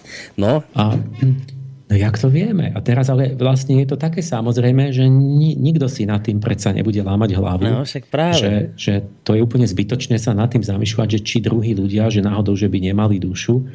Takže, no jak to vieme? My to vlastne usudzujeme z toho, že e, z, tých, z toho, čo vidíme vonkajšími zmyslami že sa pohybuje, že odpovedá, že odpovedá rozumne, že keď ho pichnem špendlikom, kričí, že ho to bolí, že a, a tak. A, a, a že to je veľmi podobné ako to, čo ja robím, tie isté veci, ktoré robím ja, vonkajšie, ktoré viem, že u mňa sú spojené s tým, s rôznymi prežívaniami, tak keď vidím, že druhý to robí systematicky, že, že má podobné reakcie a, a, a proste a tak, tak, tak, tak si tiež myslím, to máme predpokladám iba, že má tiež tam také prežívanie ako ja. Mm. Takže o ľuďoch predpokladáme, že všetci prežívajú tiež to čo, to, čo my. Aj tí druhí. Lebo sa navonok podobne správajú. A teraz ale a zviera, pes, má dušu či nie? A to už, to už boli debaty, to už, to už mnohé tí veci, že, že on nie. Teraz už sa uznáva, že áno, že tam áno? to je, že... Počkaj, teraz no, už, už je najnovšie tak... taký dávny vývoj, čo tvrdili, že, že pes nemá dušu, alebo čo, že, že tam možno nič neprežíva, alebo čo, že alebo nie tak. A, a teraz sa to berie vážne, že proste, že pes má tú subjektivitu vnútro, že má všetko, že má sny a má všetko tak... A to, čo nemá, samozrejme je rozum a nejaké bdele vedomie a tak. Ale ale že teda aj ten pes, a, a, a jak to vieme? No, No na, zase takými pokusmi nejako navonok a teda aj predpokladáme, že je to predsa len podobný mozog. Keď mu stúpim na nohu, proste vydá zvuk, že cíti, zdá sa, že cíti bolesť. A tá všetky tieto veci, čiže mimika, u cicavcov napríklad mimika nás presvedčuje, že my s cicavcami máme ešte spoločnú mimiku, že keď, keď zúri, tak cerí zuby, tak ako my a tak, tak si myslím, že asi sa hnevá. Mm. A, a tak. Ale už napríklad s plazmy nemáme spoločnú minipku a s vtákmi. Vták nemá úsmev a, a, a výstražné, hrozivé grimasy a tak. Ale vták má to robí tie gestá pomocou pohybov, tancuje a robí všelijaké druhy ako keby iných pohybov, kde tiež ešte tušíme, že to vyjadruje určite duševné stavy. Ale čo taký plás, jašterica, čo rýba? Kde tam má navonok duševné stavy? A tá má dušu. A takto môžete ísť niekam až, až, až ďalej až ďalej muche, a no. dedukovať z toho správania toho zvieraťa, že má, nakoľko má, nemá, čo prežíva. A poďme k rastlinám. Rastliny majú dušu. A u tých zvierat ešte sme tak, že dobré, ryba má nervovú sústavu, ten mozog vlastne je ten istý, čo náš, len na nižšom stupni vývoja, takže tam bude nejaká duša menšia, niečo prežíva, aj keď nie to, čo my. Ale ak prídete až k tým, teda zvieratá majú nervovú sústavu a tam povieme, že majú nejaké asi vnútorné prežívanie, lebo vlastne tá nervová sústava vznikla na to a, a z nej sa vyvinula aj tá naša, takže tam bude nejaká, nejaký zárodočný vnútorný svet, tam minimálne musí byť nejaký jednoduchší, povedzme aj u, nejakej, u nejakého bestavovca. Tak. Teraz ale čo rastliny? Majú dušu? No tak rastliny nemajú nervovú sústavu, lebo nervová sústava u zvierat vznikla až po oddelení sa tých ríš. Keď už, keď už rastliny sa oddelili dávno predtým a, a tá, tá inovácia, ten vznik nervovej sústavy sa udial až po rozdelení, rastlinám to nevzniklo a, a teraz my, vlastne ten materializmus tvrdí, že duša je epifenomén nervovej sústavy, že vlastne je to produkt nervov. Mm. Takže vlastne to, čo má nervovú sústavu, má nejako ten vnútorný pocitový život, to, čo nemá, nemá tam ten vnútorný život. A tým sa zdá, že vlastne tá nervová sústava je prvotná, tá duša je produkt tých, tých, toho, tých nervov, to, jak tam behajú tie elektrón, tie, tie jóny. To, to, takto to máme vo vede teraz. Teraz ale poďme sa na tie rastliny pozrieť, že taká typická bežná rastlina, ja neviem, nejaká prhlava, tá ona má hlavne tú rastlinu zeleniba a nemá tam niečo podobné nervovej sústave tak si myslím, že ona toho asi moc teda neprežíva. Nemá tam nejaký intenzívny, vášnivý duševný život vnútri. Aj keď ju striháte, tak sa nebráni a hmm. tak. A hm, nikam nebehá, povedzme, za nejakou druhou prhlavou a tak. A, a tak sa zdá, že tak veľmi nie. No. A teraz ale máme rôzne rastliny, ktoré sú trochu iné a ktoré sa začínajú v, v jednom, druhom, treťom, v mnohých znakoch podobať na zvieratá. A, a niektoré sa extrémne začínajú podobať akoby zvieracím takým prvkom života. Jedna taká skupina sú orchidei, ktoré vy, vytrčajú v tomto, že orchidei sú tak akoby zozvieračtené, že oni priamo kopírujú zvierat, zvierat, zviera. V akom zmysle? No, no, že, no, že tá orchidea sa premení na to zviera, ktoré kopíruje, čiže orchidei sú vám pomenované po zvieratách. Že orchidea čmelia, orchidea mušia, orchidea pavučia, orchidea ja neviem, no, akože, nerozumiem, a, ako premenia, v akom zmysle, že premenia. No tak, že sa snaží vo všetkom sa zmeniť na to zviera, jak len dokáže. A nad týmto Darwin už žasol. Eh, on mal samozrejme, no, že, že vlastne je, je, je to ako vysokého stupňa, že povedzme príklad, že nejaký druh orchideí ale nie ona celá, tá stonka nie, ale kvet. Mm-hmm. Nie, že keď už, to je prvý stupeň, že, že rastlina je, nemá vnútro. Zviera majú vnútorný priestor. Tam, tam niekde tá duša je, že my máme dutiny. Bežná rastlina nemá dutiny, má iba plochu toho listu, ale v kvete začne vytvárať dutinu, vnútorný priestor. Začne byť ten kvet farebný. A, a v tom kvete začína, ako keby tam zostupuje nejaký zvierací element ten kvet je vášnivejší, už je farebný, už je voňavý, už sa rozmnožuje, rozmnožuje sa pohlavne, už ide, už behá za tým druhým kvetom, lebo už tam prelietávajú tie, tie výtrusy a tak. A, a, a ten kvet tej orchidei, niektoré ďalšie rastliny začnú sa podobať tak na zvieratá, že ten kvet už neurobí iba kalich, ale premení sa a začne byť dvojstranne symetrický, že má pravú a ľavú stranu a nakloní sa vodorovne. Napríklad u motýlok kvetých.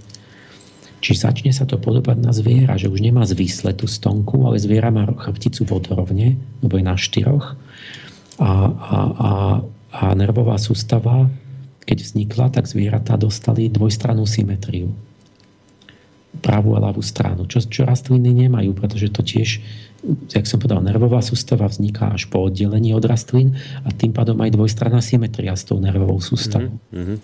Teraz ale, čiže rastliny nemôžu o tom nič vedieť, ale teraz niektoré rastliny sa dali takým smerom, že tiež vytvorili kvety, že tie kvety začali byť dvojstranne symetrické, že sa naklonili vodorovne a, a, a, zač- a začínajú sa dať na takú dráhu, že ako keby boli citlivé, senzitívne, že, že tam sa dejú zvieracie veci v tom kvete na jeden typ je orchidea, že sa vám ten kvet úplne premení na, na kópiu toho samice čmeliaka. Čiže má rovnaký tvar, má rovnaké farby, má rovnakú vôňu, e, prípadne sa aj tam niečo pohybuje, má tam ochlpenie, podobne, všetko napodobnené, vyzerá to úplne rovnako. Čiže čmeliak priletí, je presvedčený, vidí samica jeho druhu, e, ide sa, rozmnožuje sa s ňou. Mm tá, tá orchidea je tak dobrá, že ho oklame. On sám nerozozná, že či to je samička jeho druhu alebo, alebo kvetina. Roznošuje a pritom ju opelí. Pritom prenáša ten pel. Čiže dokonale na mimikry, napodobnenie, Darwin žasol, že to, jaké to, jak, jak, jak toto až takto ďaleko došlo, ale vysvetlenie mal, evolučné, že no tak oni sa stále takto vycibrovali tie orchidei a tak, tak stále zdokonalovali tú podobnosť na to, aby, aby, lebo to bolo výhodné, že potom ich opeloval ten čmel. Mm-hmm.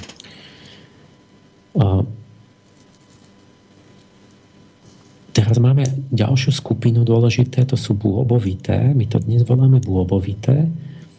A to ako hrách, alebo čo ale to sa volalo krajším, starším názvom motýlokvete, ešte keď trochu poézia bola v biológii, lebo, lebo tam máte to krásne, čo je, že, že kvety sú vlastne zemou upútané motýle.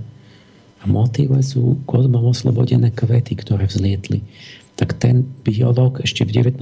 storočí mal to, to ľudskejšie oko a povedal, že toto sú, toto sú motýlokveté, to sú, to sú kvety motýle. Lebo, lebo majú dvojstranne symetrické kvety a, a pripomína to motýle sediace na stonkách. Často. Mm-hmm. A teraz zaujímavé, že tieto motýlokvete vytvorili teda dvojstrannú symetriu, naklonili sa vodorovne a podobajú sa ako keby na motýle, ale, ale, ale nie je to ako tu tých orchideí ten Darwinov dôvod, že by ich museli opelovať, že by to bolo kvôli podobnosti. Že, že u toho, ja neviem, u, u tých motýlok vetých, ten, ten, ak ich, niekto ich tam opeluje, tak to nie je preto, že si myslí, že to je jeho samica alebo mm. niečo. Takže tam by vlastne malo byť úplne jedno, že či má dvojstrannú symetriu, alebo či to je kalich, či, čo to je. Malo by byť jedno, čo je vnútri. Ale tieto motylokvete robia čo? Fixujú dusík, takzvané. Či oni vedia spracovať dusík, to je tiež výnimočná vec, že normálne rastlina nevie dostať dusík z pôdy, nevie ho tam vy, vy, vytiahnuť z tých väzieb, čiže ona musí dostať dusík nejako inak. A, a ako hnojí, preto musí napríklad hnojiť. Alebo ne, nebudem to kompl- proste bežná rastlina nevie, ako by si vziať dusík a spracovať si ho, ale mo, mo, motivo, ten, ten anorganický dusík, ale motivokveté majú na to nejaký systém s nejakými hubami, niečo majú v sebe, čo že vedia zapracovať dusík do seba a teda oni, oni akoby si čerpajú dusík a si ho zapracovajú do toho rastlinného tela.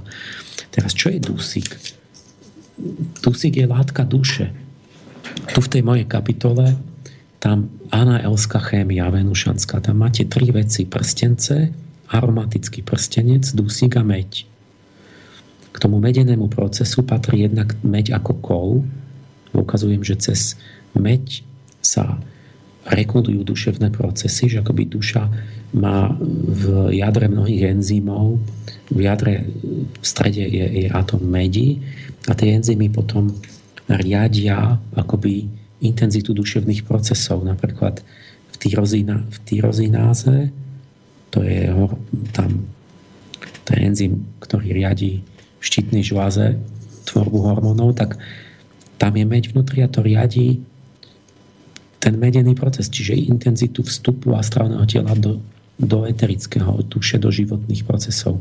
Keď niekto to má silné, tak sa tak sa tá duša tak silno rozpaluje, že vlastne spaluje úplne životné procesy, že má intenzívne prežívanie, intenzívne ako keby metabolizmus a, a, a, a ďalší enzym je aminooxidázy. Tam je meď a tie aminooxidázy riadia dusík, že cez meď riadený dusík a amín, aminoskupina to je NH2.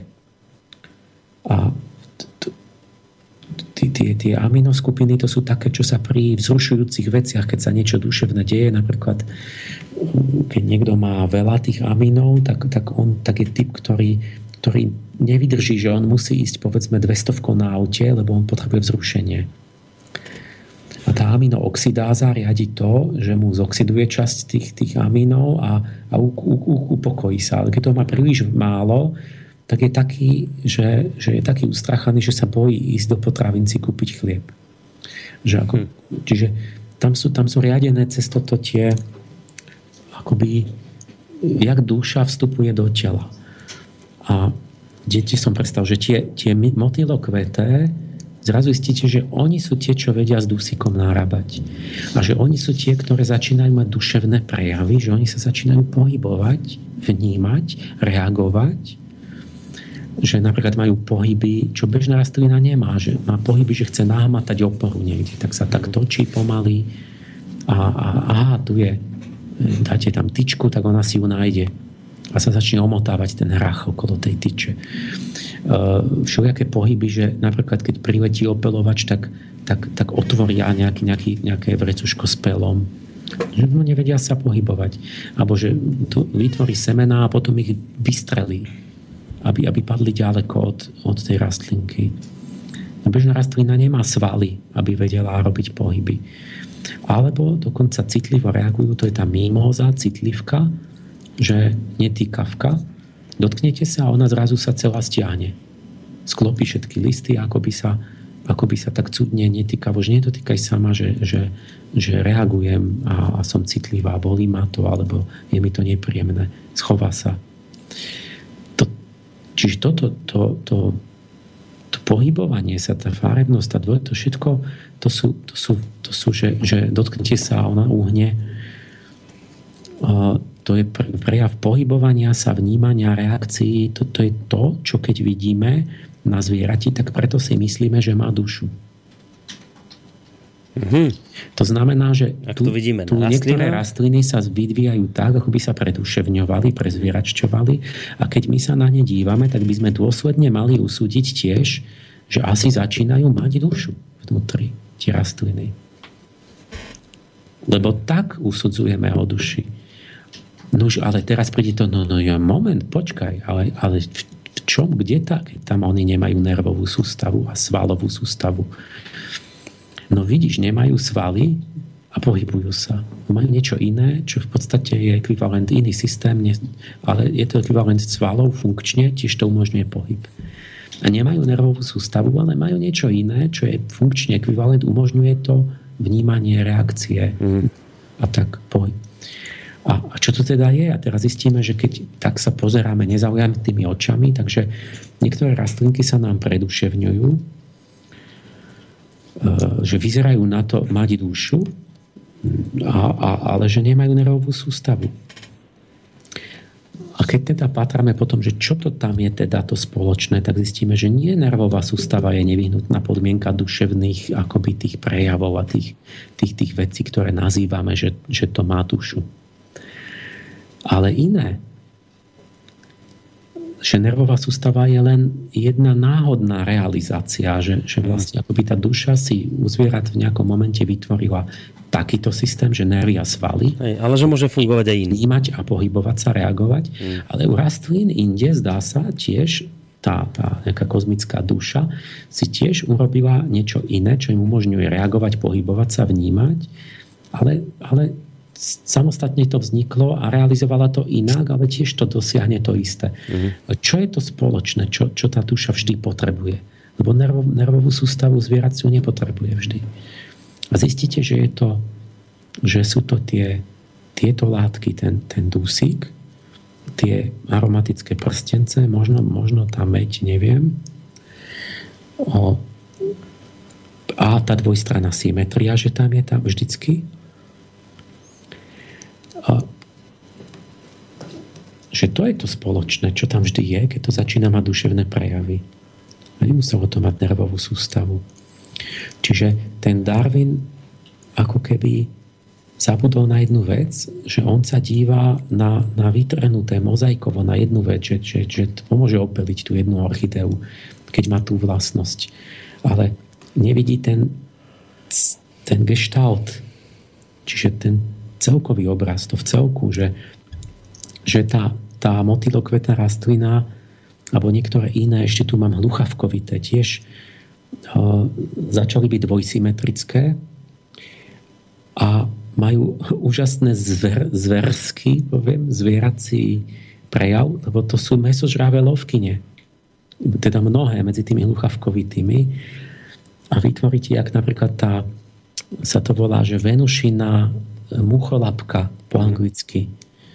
Ona má list premenila na zčervenel a premenil sa na dvojsymetrický orgán, ktorý je ako taká dlaň, že môže to zatvoriť a otvoriť v priebehu sekundy.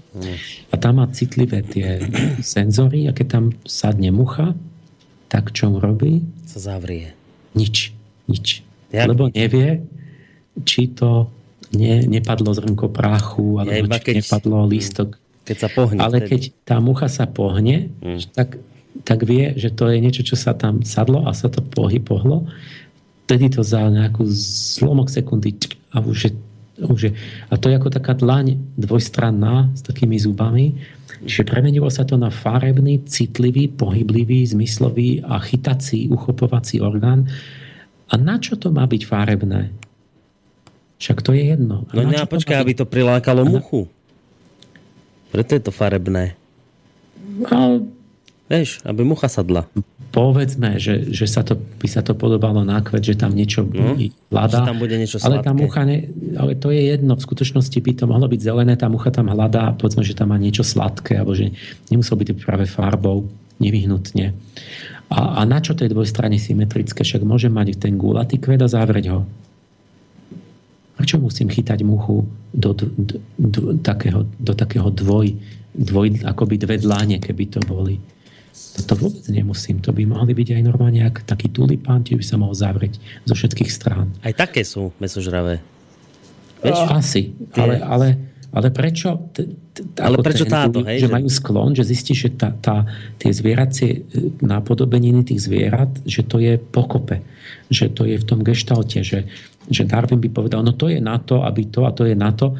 Ale prečo, keď sa hodí niečo na niečo, prečo tá rastlina, ktorá už sa dá na tú zvieracú dráhu, tak začne napodobovať zvieratá naraz vo všetkých tých ohľadoch, mnohých iných.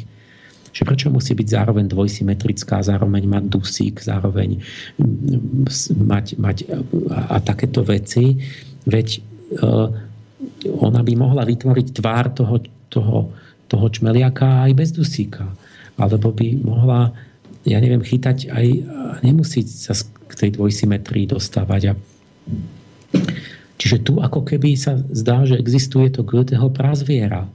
Že tu je akýsi archetyp, že čo je ako zvier, akési duchovné zviera, že k nemu patria určité veci a ten istý archetyp zostúpil nejako do zvieracej ríše, ale nejako, ale nie tak dokonale, sa zostúpil čiastočne a sa akoby vplýva na časť rastlinnej ríše, ktorá sa začína akoby pozvieračťovať. A tento, to prazviera, čo, čo de facto je astralita, tá kozmická cítivá substancia, tak to nepotrebuje mať práve jedine tú nervovú sústavu, ktorú majú my, ale môže mať aj iné svaly, niečo ako svaly, ale úplne vzniklo inou cestou a niečo ako nervy, ale vzniklo to úplne inou cestou, tak ako tej netýkavky. Ale to, čo je spoločné, že potrebuje mať dusík, potrebuje pôsobiť cez tie pi elektróny v tých prstencoch a v tzv. konjugovaných väzbách, tak, to sú také, kde sa striedajú dvojitá, jednoitá, dvojitá, jednoitá väzba uhlíkov alebo tých dusíkov. A tam tie elektróny sa uvoľnia, oslobodia a tam môžu lietať v tom kvantovom stave.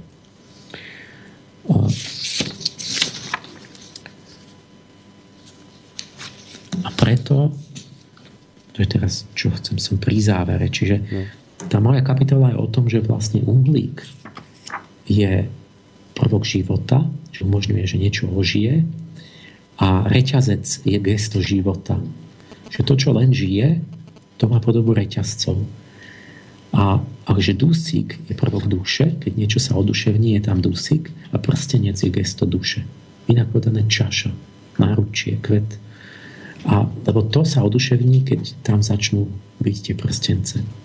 Keď sa to aromatizuje príklady, že my máme povedzme cukry a kým tie cukry sú iba reťazcovité, tak glukóza, sacharóza, celulóza, chytín, tak to, má, to sú sacharidy, ktoré majú formu zásobných látok, potravín, stavebných eh, a tak ďalej. To, to, je, to sú životné procesy, látková metabolizmus, ale nie, nie, nie, nie, nie, nie, nič, nič duševné to necíti. Ako náhle sa tie cukry zacyklia, začnú tvoriť prstence, prstence mm-hmm. tak sa dostanú iný charakter, aký? Duševný. Terpény, silice, eterické oleje, tymol v materinej dúške, linalol v konvalinke. Začnú, sa, začnú to byť látky, ktoré majú funkcie ako feromóny, hormóny a, a, a kadidlo a a afrodisiakum a proste duševný význam, že zrazu je to niečo, čo v náboženský pocit vyvoláva, že to karidlo alebo to je e- eroticky vzbudzuje, že to je afrodiziakum, alebo feromóny sú tie signálne látky, sa dorozumievajú pri rozmnožovaní. Vôňa, všetko, čo má, to, čo je voňavé, čo má chuť, a takéto, tak to, to zrazu tam, to sú tie cukry, čo sa, čo sa sprstencovateli. To isté s tukmi. Kým, kým sú to reťazce, tak to sú také tuky, že metabolizmus, stavebná látka, životné procesy. Mm-hmm. Ale jak tie tuky začnú byť cyklické, čiže sa aromatizujú, tak začnú byť voňavé, farebné, mať človek také chute a začnú byť nositeľmi duševných funkcií, čiže najjednúšší prípad steroidy. Steroidy sú pohlavné hormóny hneď zrazu je tam, je to o duši, e, hormóny nádobličiek. Neviem, tu, tu tých prekladov je plno, že a, potom tie neuro, neurolátky, všetké transmitery a takéto veci, že povedzme čo som tu mal a kortizol to je, to je šoková látka keď človek má šok tak vlastne nádobličky vyučia kortizol to máte nejaký steroid dopamín. To sú aromatizované aminy. Tam už je aj ten dusík, tak dopamín je látka slasti. To je tá látka, ktorá zodpovedá za závislosti, keď človek na niečom je závislý. Um, z toho sa potom umelo derivátmi z tých látok robia amfetamíny, extáza, takéto tie drogy. Um, keď sa tam pripojí ešte ten heterocyklický, že k tomu aromatickému jadru, že tam vôjde aj dusík do toho cyklu, tak sa to ešte stupňuje. A je tam viac tých cyklov a dusíkov, tak vznikajú veci ako tryptofán, tryptamín, to sú halucinogény, to je to, čo keď má človek, že keď je ayahuasku a takéto tiež mm-hmm. vnútorné vízie, alebo tie kaktusy indianské. Až keď tam máte na tých dusíkov nadúpaných a plno cyklov, tak vznikne čo vrchol. Najsilnejšie cítenie, napríklad histamín, to je látka bolesti. Čiže to je duša je vtrhnutá do tela tak silno, že to človek nevie vydržať, že ho to bolí. Tam napríklad je, sú také látky ako ten histamín. Čiže čo, čo vlastne my zistujeme, že, že v tej kapitole ja vlastne tá venušanská chémia, ja sa pýtam, že ktoré chemické látky slúžia duševným procesom, že sprostredkujú dušu. Uh-huh. A toto vysvítá. A teraz čudná vec, že my vieme, že návonok, to vie každý chemik, že vlastne, preto sa to volá aromatizácia. Že existuje enzym aromatáza, ten, ten, a ja tu mám v knihe, že aromatizácia je venušan, venušský duchochemický proces. Jasná vec, pretože aromatáza je enzym, ktorý mení tie prohormóny u ženy, ešte tie neutrálne, nepohlavné látky na, est, na estradiol a tak. A ten tvorí ženské tvary, čiže žena sa stane ženou a začne vyzerať ako žena, pretože prechádza aromatizáciou. Hm. Prstencovatením. A vtedy vstúpi do nej tá Venuša, vlastne tá, tá, ten ženský archetyp. A, a takto so všetkým my vieme, že preto sa to tak volá, že keď sa nastane tento ten aromatický cyklus tam, tak to je proste cyklus tých uhlíkov, ale, ale že si všimli tí chemici, že potom to začne voňať. Začne to mať chute, začne to mať cíte, farby. A preto to povedali, že to je aromatický prstenec. A prečo je to tak? Teraz oni povedia, že no prečo keď sa to sprstencuje a sú tam tie pi elektróny, tak je to farebné a voňavé a, a, a, a začne to oslovovať dušu. Mm-hmm má to tie, tie vonkajšie fyzikálne kvality, že síta farba, tak hneď máte pocity vôňa, no hneď máte prežívanie nejaké duševné chute, také tie chuti dochucovadla, čo sú v potravinárstve že ja neviem, čo sa dáva, škorica a takéto, tam sú takéto tieto látky. Tak, také zaujímavé látky. Tak, tak tie, tie, že keď sa to tam deje, tento proces, tak to začne mať návonok tie, tie zmyslové kvality, ktoré, ktoré nám podnecujú, oslovujú dušu v nás. Dobre, tak povedia, no to je preto, lebo keď tie pi elektrony sú tam voľné v tom karoténe, tak oni tam behajú a potom môžu pohotiť e, fotón a tým pádom tá mrkva začne byť oranžová a má silné farbivo. To vieme. No dobre, teraz ale si musíme ísť hlbšie a to si kladieme ja tu také metachemické otázky. Nielen metafyzika, ale metachémiu. Že čo je duchovného za chémiou? No dobre, tak náhodou, keď sú tam tie pi elektróny, tieto konjugované väzby, tak potom akurát sa to tak, tak dobre môže pohotiť tie, tie, tie fotóny, z hodou okolností akurát také v tom, v tom spektre tých vlnových dĺžok viditeľného svetla. Mm. Takže, takže keď sa niečo pohotí, tak niečo iné tam ostane. Takže keď pohotím, ja neviem, modrú, tak tam zostane tá, tá oranžová a, a mrkva je oranžová. Lebo sa odrazí oranžová modrá skončí niekde v mrkve a dostanem tým farby vo beta-karotén. Náhodným šťastím. A teraz, teraz moment, jedna otázka, že tie isté látky, ktoré návonok vyzerajú tak duševne, atraktívne, zaujímavo, voňavo, farebne. A ešte poviem, že keď sa dva dusíky v tom cykle spoja vedľa seba dvojitou väzbou, to sa volá azoskupina. Mm-hmm. Tak tam je to látka duše. Tak z toho, z toho máte väčšinu všetkých umelých fárbiv, je z anilínu, tam je azoskupina, čiže všetky, čo keď máte sveter a, a, a nejaké, nejakú blúzku takými tými sítými farbami, tak, tak tam je toto. Ten, ten azo niečo, dva dusiky spojené. Lebo čo? Lebo tá väzba medzi tými dusíkmi pohotí, tam pekne pohotí nejaké svetelné časť spektra a vytvorí nejaké farby. To by, a teraz povie ten, ten chemik, no to, to, to, to, je, to je šťastie, to je náhoda, lebo akurát je to na tej frekvencii a tak môžeme robiť farby vás z týchto látok. Mm. Teraz ale pozor, pozor, toto to by som chcel odpovedať od chemikov na toto, že a vnútri my máme predsa vonkajšie svetlo a máme vnútorné svetlo. My mystici vieme, že máme vnútorné svetlo, že keď zavrieme oči, že tam vidíme prské koberce. A hlavne keď sa istým spôsobom medituje, tak vidíte proste vnútorné farby a vône a, a tak je mystická vôňa, aj, aj, aj zvuky. A a teraz tie látky, čiže to je to naše vnútorné prežívanie, ktoré akože sa deje v tých, v tých neurotransmiteroch a v tom mozgu, vraj a tak. A tie látky, čo to sprostredkujú, teda nie, že vraj, tam sa naozaj dejú, vieme, že tam sú, len iná otázka, že či tam je aj niečo nehmotné úplne. My, my vieme, že to, čo v tom prežívaní sa tam premienia a behá a umožňuje to, to sú tieto látky, Napríklad ten tryptamín, to je taká obľúbená látka asi tých psychedelikov, lebo to je silný halucinogén. A, a že máte tie úžasné vízie, farbné, živé, sité a tak. A, a teraz ja sa pýtam, a to, to vnútorné svetlo vzniká ako? Prečo to musia byť zase tieto látky? Lebo vlastne čo?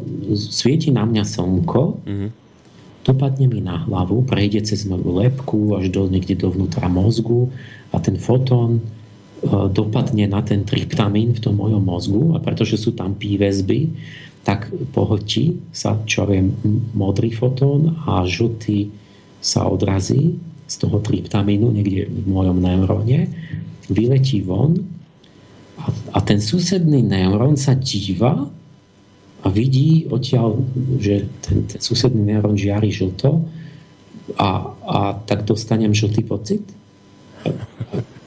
Čo? Ten neurón nemá oči. Tam nebehajú, ten, ten sa tá svetlo vôbec nedostane cez moju lepku dovnútra. Čo tam je? Prečo? Jak tam, tam tie neuróny veď nikoho by nenapadlo vlastne tvrdí takú blbosť, že tie neuróny, že to, čo vidíme, to vnútorné svetlo, že to naozaj tam lieta žlté červené svetlo vnútri mozgu, keď, keď vidím nejakú, ja neviem, vnútri, keď si predstavím červenú rúžu, že, že mi tam lieta červené e, normálne akoby ale, svetlo. Mm-hmm. A, a že to ten neurón že to, to, to vzniká ako taká fiktívna farba, iba vnútorná, že čo to je? Že vlastne to má byť len ako taký vzorec toho, že ak behajú tie, tie, tie soníky tam. A ja mám pocit, že ako je to niečo analogické tej vonkajšej farbe. Ja sa pýtam, jak je možné, že keď dobre tá vonkajšia farba náhodou tie látky ju vytvoria a tie isté látky sú potrebné, aby som videl vnútornú farbu alebo vnútornú vôňu, aby som mal tieto duševné intenzívne zážitky. Prečo? Na čo? To, to, to by vôbec, to vôbec vraj nesúvisí vôbec toto vznik vonkajších varieb a vnútorných varieb. Úplne niečo iné. Vôbec to nemá súvisieť. Tak prečo to musia byť ten istý typ látok? Akoby, keď duša má vojsť zvnútra do mňa, tak potrebujem tie aromatické jadrá, tie dusiky a keď to je vonku a má to vyzerať duševne, tak tiež to tam musí byť. Akoby sme vedeli, že keď sa dívam zvonku na nejakú, na nejakú proste motýlie krídla a tam je ten xantopterín, tak ako by som vedel, že áno, tam je tá látka, ktorá oslovuje moju dušu nenáhodne, ale preto, že to je naozaj tá látka, ktorú zvnútra prežívam tak, že vidím farebné motilie krídla a farebné obrazce a tak. Takže ona je v tých krídlach naozaj tá istá, ktorú keď vnútri prežívam, keď ju ochutnávam zvnútra mojej nervovej sústavy, tak vidím farebné, nádherné vzory, také ako na motivých krídlach. Lebo sú to spojené cykly preštikované dusíkmi a tak. Hm. Nie to, na to niekto odpovie. Čiže vyzerá to celé opačne, že vlastne akoby tu bolo niečo, prvotná bola duša, nejaký princíp, nejaké prazviera, nejaká kozmická citivá substancia, astralita, ktorá vchádza do hmoty a môže vojsť u zviera, do rastlín, zvonku, zvnútra, do neživých látok. E, takže tá to dokáže robiť a že potrebuje na to ten kvantový most práve tých, tých delokalizovaných pi väzieb a preto má rada aromatické Eh, konjugované väzby, eh, dusík, meď a tak. Hm. No dobre, a z toho, čo si povedal teraz, ale mne, že... To teraz sa vrátim, že no. čo s tým Hamerovom, že de facto toto v tej mojej kapitole, kde ako keby len tým pozorovaním tých, tých eh, rastlín, porovnávaním rastlín, zvierat, farbiu, všetkého toho, čo nás duševne oslovuje, som prišiel k spoločnému menovateľovi, že kadiaľ tá duša vchádza a že kadiaľ sa medený proces uskutočňuje cez ktoré chemické látky. A prišiel som, čiže úplne iným uvažovaním cez zvonku, cez nie cez jednotlivosť, ale cez celok, cez gestalt, cez archetyp a, a vonkajšími zmyslami bez tej mikroanalýzy laboratórnej, teda nie bez nej úplne, lebo však ja som musel poznať od kolegov tie vzorce, ale že proste som použil len tie známe encyklopedické vedomosti, tak, tak, tak som prišiel úplne inou cestou k tomu, že duša si ten proces svoj, akože, že, že tadiaľ akoby je most medzi dušou a hmotou a to je práve ten, ten, tá vec Venuše. Že jak sa duša dostane do životných procesov Čiže hovorím, že hypotézu Penrose Hammerov som potvrdil ja, alebo jej nejaký pod, ten, ten centrálny element úplne iným spôsobom uvažovania nezávislou cestou. Mm-hmm. To, je, to je plus bod, lebo bude to šťastie, alebo to je proste ďalšia fajka, že sme na dobrej ceste. No, uh, vidím, že tu máme aj nejaké maily, tak ja samozrejme o po pesničke im priestor, ale ešte ja si potrebujem ujednotiť jednu vec, že ty si hovoril o tom hrách, o, tých, o tých bôbovitých, motýlo-krídlých, ako o tých, ktoré teda majú dušu. Teraz to znamená, že teraz neviem, či som dobre pochopil, že teda niektoré rastliny majú dušu a niektoré nie? Či ako to je? No, v tej, v tej uh, v tej, jak to mám povedať, v antropozofii napríklad, no. ezoterické učenie, tak tam to máš tak, že to je hrubé delenie. Zviera má dušu, rastlina nemá dušu. Mm-hmm. To je prvé hrubé. A teraz v skutočnosti potom ide o to, že to je sú, súvislý prechod, že, že vlastne tá duševnosť sa môže stupňovite postupne viac a viac vtelovať do, do e, živej bytosti. Takže aj u tých zvierat máš celú škálu, že máš zvieratá, ktoré sú také rastlinkovité ako nezmár, alebo tak, že tam tá duša vstupuje málo. Mm-hmm že sú také vegetatívne. Áno, áno. A, a, a podobajú sa na rastliny. Takže tam majú akoby ale že predstava je, že vstúpila iba, iba málo, čiže si sa málo spojila s tou hmotou, málo si vytvorila špecifické orgány, mm-hmm. je len tak, tak tupo reaguje a tak. Hey. A na druhej strane rastliny, v tom, mm-hmm. tá rastlina, gro rastliny je tá zeleň a tá je taká nepreduševnená to je čistý život, to, je, to rastie, to dýcha, ale, ale nemá to proste reakcie nejaké mm-hmm. také prežívanie vášne tam nie sú. Ale potom zase je to odstupňované, že, že môžeš ísť stupník za stupníkom a zoratiť rastliny podľa preduševnenosti. Mm-hmm. Čiže veľký skok bol vo veku váh, prišla Venuša a, a ovplyvnila všetko a vy, vyčlenila z tých vždy zelených rastlín kvítnuce Čiže kvitnutie je zrazu zásah Venuše do rastlinnej ríše, takže kvet je preduševne na čas rastliny. Uh-huh. Už má znaky, ktoré sú de facto z princípu zvieracie. To, nie, to nemá čo byť na rastline. A potom ešte to išlo ďalšie skoky, že keď z tých kvitnúcich sa stali tie dvojsymetrické a takéto, ktoré už sú divoko zverské, že už začínajú pobehovať a loviť a, a, a neviem čo a a, a urážať sa, keď sa ich dotknete, to nie je kavka. No, tak, takže akoby to sú také stupne, mm-hmm. že, že, ktoré by ste, že, že tá je ešte viac, ešte viac, ako by tá astralita prenikala hlbšie do tej rastliny. a, a stále viac jej pribúdalo tých, tých zvieracích znakov. No, dobre, a už len jednu otázku, naozaj moju a nebudem zdržiavať. E, dobre, teraz to si mi vysvetlil. Teraz špeciálne ma zaujíma hrach a, a fazula, tie bôbovité. Tak ja v lete, teraz onedlho, keď hrách narastie, ja určite budem ho jesť, lebo ja to mám veľmi rád, dokonca aj fazulovú polievku. A teraz ja mám mať na základe toho, čo si povedal, výčitky svedomia, že som zlikvidoval nejakú dušu v rastlinke, ktorú som práve zjedol? Vieš, vo v no, podobe hrachu... No, mám náhodou pripravenú exaktnú odpoveď. V podobe hrachu, v podobe fazuly, no, no. lebo ak má dušu, tak ja som ju potom tým, že som ju zjedol, zlikvidoval, nie? No, na toto náhodou, lebo to je na konci tej mojej kapitoly, a, a to je pekné, že presná odpoveď je takto, že že kľudne sa len opýtaj, keď chceš niečo vedieť mňa. Takže odpoveď je, že, že keď to zješ, no. keď zješ hrách, fázulu, niečo bôvovité, tak si zlý Pythagorejec. Čo som zlý? Pythagorejec? Zlý Pythagorejec si. No. Ne, nemôžeš byť Pythagorejec, ťa vylúčia. A keď chceš byť Pythagorejec, tak nesmieš jesť bôby.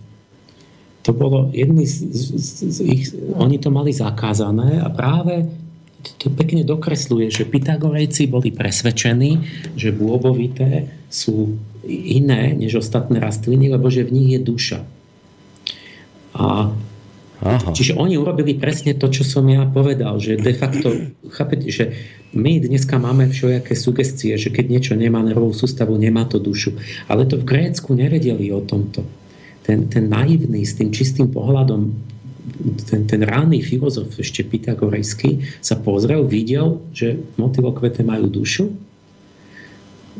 To je pekné, že, že nie, že ja som to uvažoval, ale že oni naozaj, keď ešte nepoznali tie dogmy modernej vedy, tak sa pozreli a naozaj videli, že tak, keď niečo má dušu, tak potom aj toto má. Tak usudili, že tam je, tam, že tie sa lišia od ostatných rastlín, že sú oduševnené a rovno povedali, že to sú, to, jak sa reinkarnujú duše našich priateľov a sestier a bratov, tak chodia krížom cez aj zvieratá, aj ľudí, aj do tých rastlín a, a že to môže byť duša tvojich rodičov. No vidíš. No. A, a tak. A že keď no. to zješ. No. A preto hovorili, že jesť bôby znamená, že snísť bo, snie, jesť boby je rovnaké ako znie, zjesť hlavy vlastných rodičov. Že to je niečo strašné. No.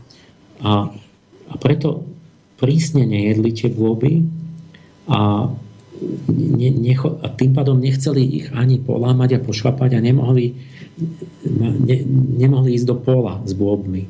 Nechceli im ubližiť. A nechceli, čiže oni nie preto nejedli, že by im bolo kvôli diete. Lebo napríklad, že Pythagoras vraj bránil aj volovi, že aby nepošlapal pole s bôbmi. Mm-hmm. Čo oni museli mať ešte taký čistý, intuitívny ten zážitok, jak sa stretli s tou rastlinou, že, že tu, sa, tu, tu, tu je duševnosť okolo toho, že tu, tu, tu, tu sa vznášajú nejaké duše. To sú možno prevtelené duše našich nejakých príbuzných alebo zomrelých priateľov, alebo kto vie kto. Tak, no a potom vlastne koniec Pythagorejcov, ešte tu mám o tom, že hovorili, že tam putujú duše a, a, a že to je brána podsvetia, keď prichádzajú a odchádzajú duše. A nakoniec tá legenda hovorí, že Pythagorejcov naháňali, e, podpadli im školu v Krotóne a ak utekali, tak že ich chytili pri bôbovom poli. Lebo utekajú, ide im o život a tam zrazu bôbové pole, na ktoré nemôžu vstúpiť. Mm-hmm slepej uličke a tam ich chytili. Lebo dodržali tie svoje zásady. predsavzatia, tak sa nechali chytiť. No dobré, ale to si mi teraz nepomohol. Teraz, tak čo mám si myslieť teraz o tomto hrachu a fazuli v dnešnej dobe teda? Že čo? Že... Tak teda keď ich zjem, tak som niečo... Môžeš sa rozhodnúť, že či chceš byť Pythagorejec. Je takto. No dobre. Tak povedzme, že radšej ostanem toto leto zlý Pythagorejec. A Dáme si pesničku a potom pôjdeme na vaše maily, lebo sa ich tu trošku namnožilo.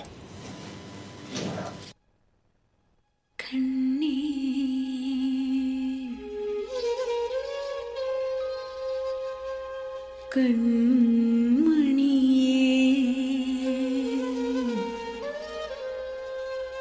கண்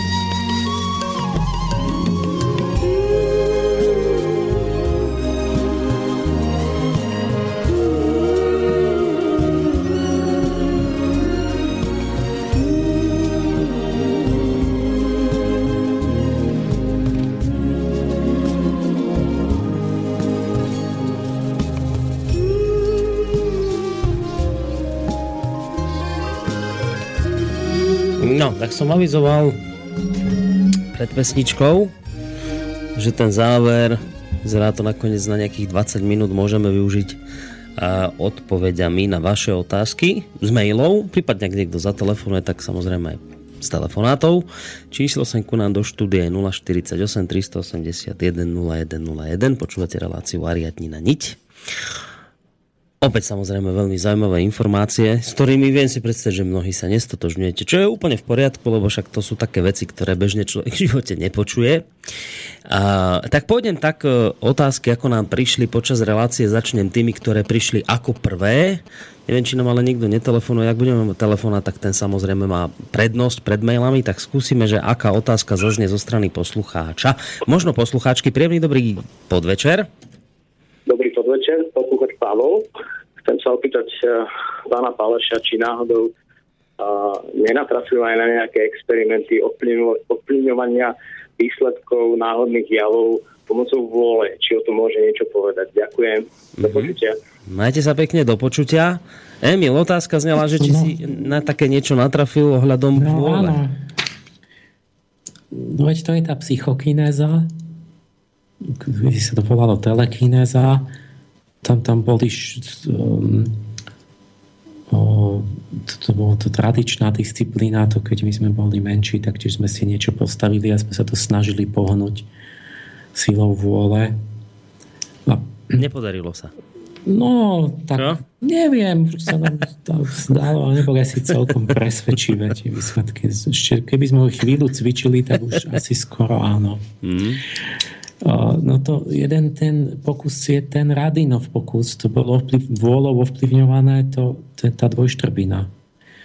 A druhý, jeden z tých najväčších takých mm, je, to som tu možno spomínal, také laboratórium sa to volalo PEER, ako, ako keby hruška, ale to je skrátka P-E-A-R, Princeton, Princeton Engineering Anomalies Research Laboratory. Uh, to bol Robert Jahn, na Princetone bol nejaký taký um, učiteľ, čo proste okolo lietadiel a takéto inžinierstvo robila. Nejaká študentka v tých hippies chcela skúmať takéto javy. Urobila diplomovku a niečo našla. Eh, a on sa potom do toho pustil, založil to 25 rokov, fungovalo to laboratórium. A tam robili to vôľou ovplyvňovať hmotu. A začali také normálne fyzi, také fyzické, že ovplyvňovať nejaké labilné systémy, že mali taký eh, na stene tak, taký systém, že padali guličky z hora a mohli padať do takých, sa, sa vetvili do takých škatuliek a tam bola pravdepodobnosť Eh, jedna ku jednej, že mohli padnúť naľavo, napravo a tak. A posadili sa tam a ovplyvňovali to, že či sa im podarí pri veľkom počte akože nasmerovať, aby, aby, aby takéto kúličky alebo takáto ruleta alebo také by padali eh, viac na jednu stranu. A potom prešli, eh, že začali, už to neboli guličky, ale nejaké ešte jemnejšie veci, že elektronický labilný systém, takú krabičku, taký prístroj mali a na obrazovke to meralo, že silou vôle, či ovplyvnite nejakú tam, nejaký, nejaký tranzistor, nejakú, nejakú jemnú súčiastku a že či vám budú padať viac jednotky alebo nuly, ktoré si dopredu zvolíte, že teraz chcem, aby sa tam objavovalo viac jednotiek a nie nul a teraz ste na obrazovke vidíte, že či, to, či, či sa to začne diať, vlastne či ten prístroj reaguje.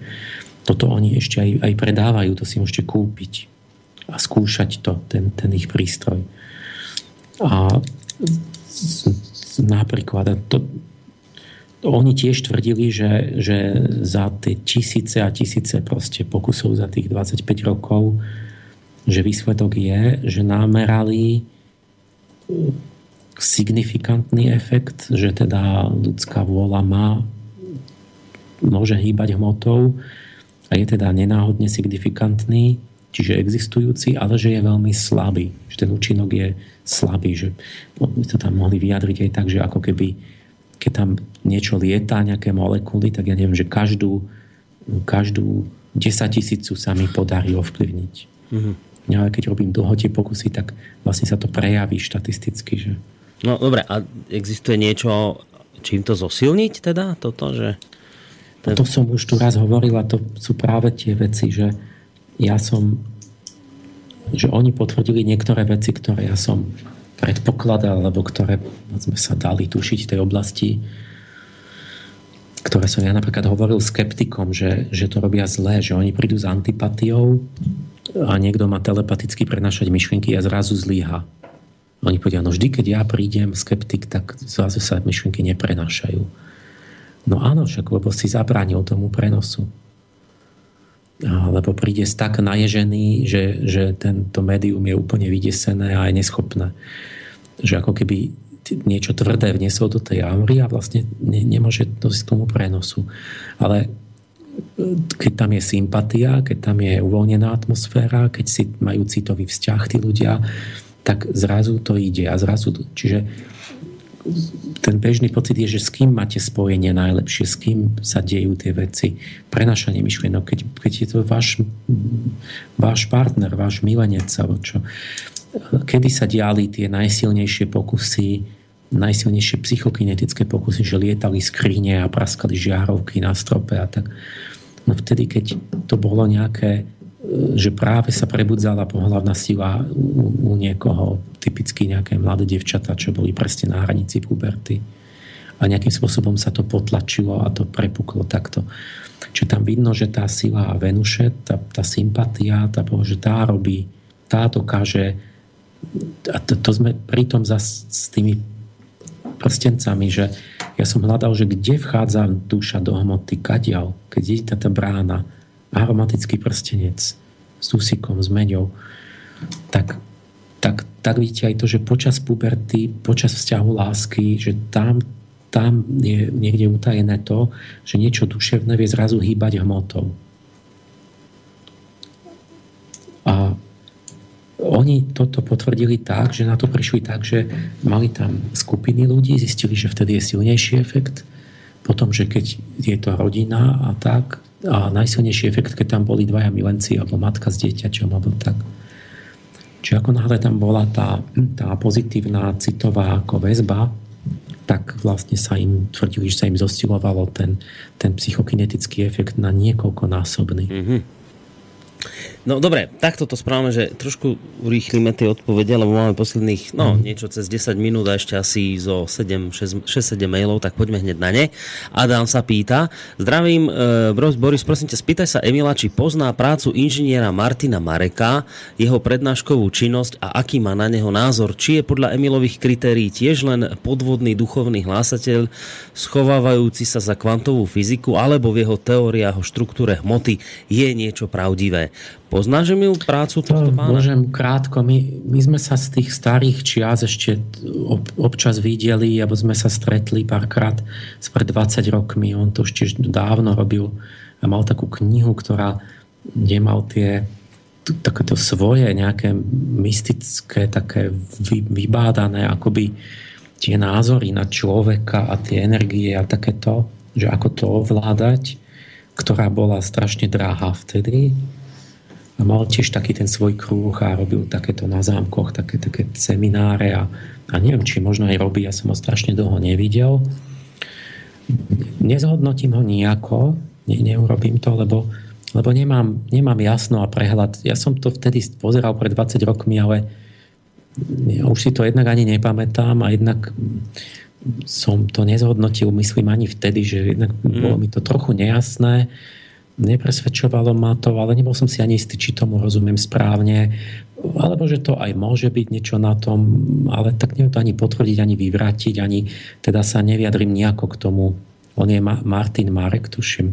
Martin, no, či pamätám. Počkaj. Že, že či by... Že, Martin, ne, Martin. No, no. no.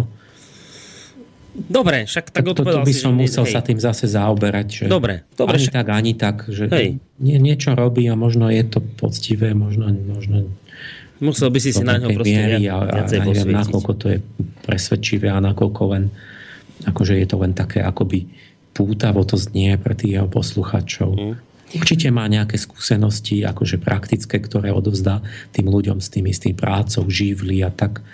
A, a, ale že kde je tá hranica, že kedy už to je možno len taká hypotéza vymyslená, že to možno není pravda, neviem ja povedať teraz už. No, na ďalšie mená sa, ta, sa ťa pýta ďalší poslucháč, Jan v tomto prípade. Rád by počul tvoj názor na dve mená. Keďže ste angelológ, asi ste niečo čítali aj od Lorny Birneovej, ktorá napísala niekoľko bestsellerov o komunikácii s anielmi. Čo na to hovoríte? Ide z, z toho vierohodnosť a charizma autorky. Takisto ďalší bestseller Rozhovory s Bohom od Neila Donalda Walsha. Je to kontroverzná kniha. Čítali ste to? Máte k tomu nejaké stanovisko? To bude tiež iba také veľmi povrchné, že to, ne, ne, nebude, cel, to nebude také zodpovedné zhodnotenie.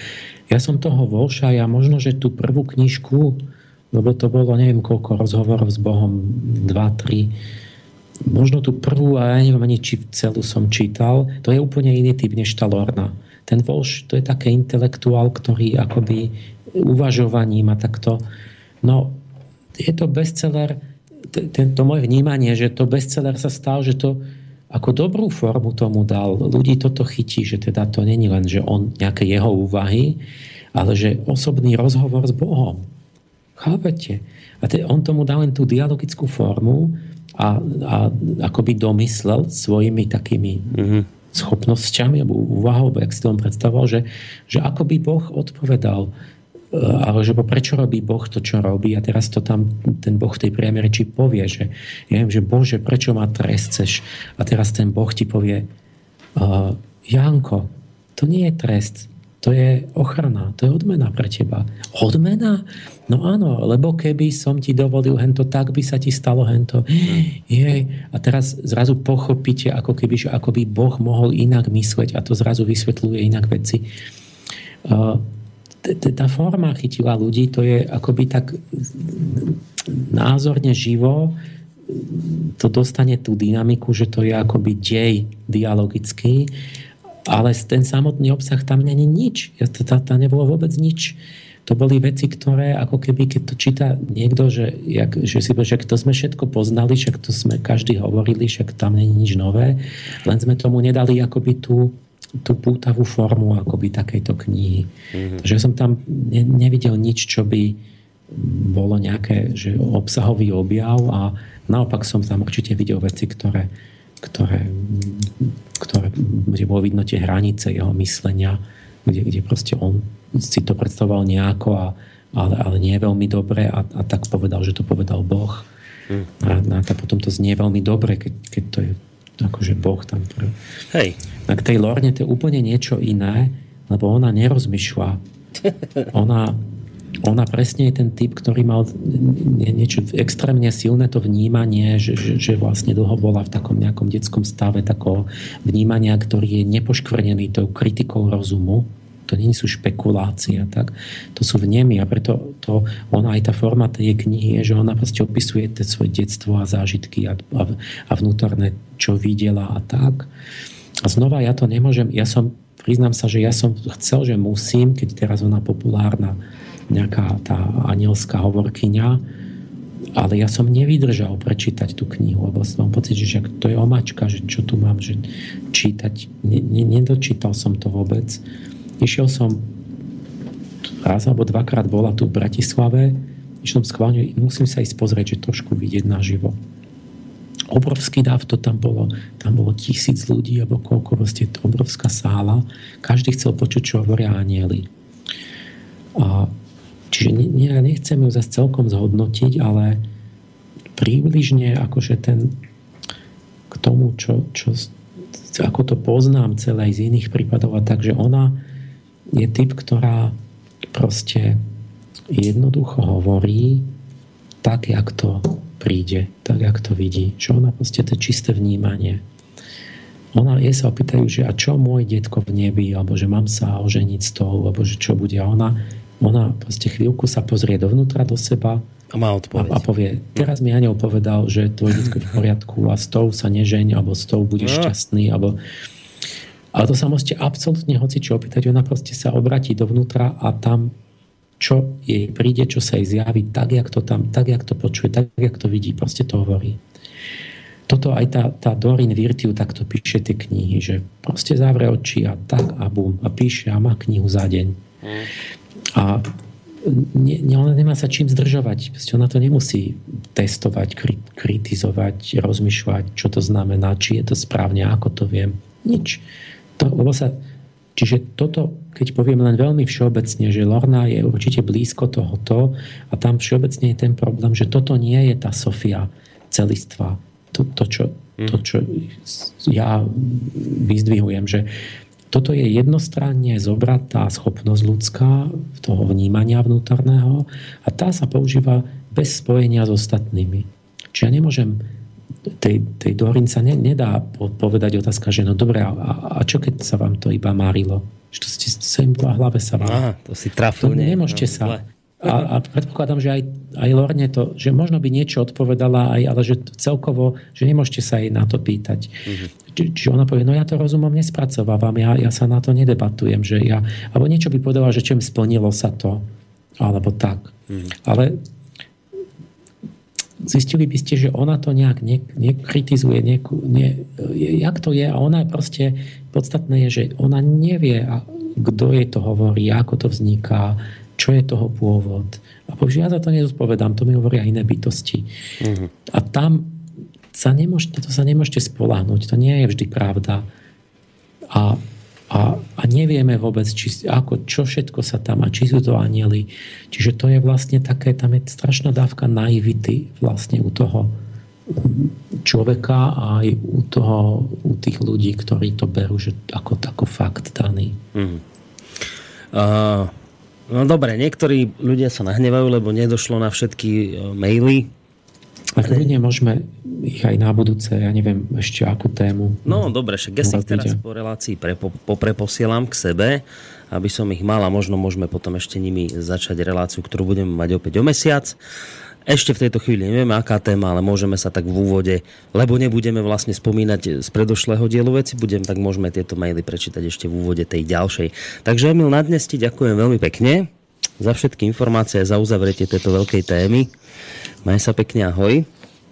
Tak lúčim sa aj ja a prajem pekný večer. No a lúčime sa, a lúčime sa samozrejme aj s Martinom Bavolárom, ktorý je tiež s tebou v Bratislavskom štúdiu, takže majte sa obaja veľmi pekne. Lúčim sa aj ja pekný podvečer piatkový prajem. Ďakujeme chlapcom do Bratislavy. Majte sa pekne do počutia zatiaľ. Táto relácia bola vyrobená vďaka vašim dobrovoľným príspevkom. Ďakujeme za vašu podporu.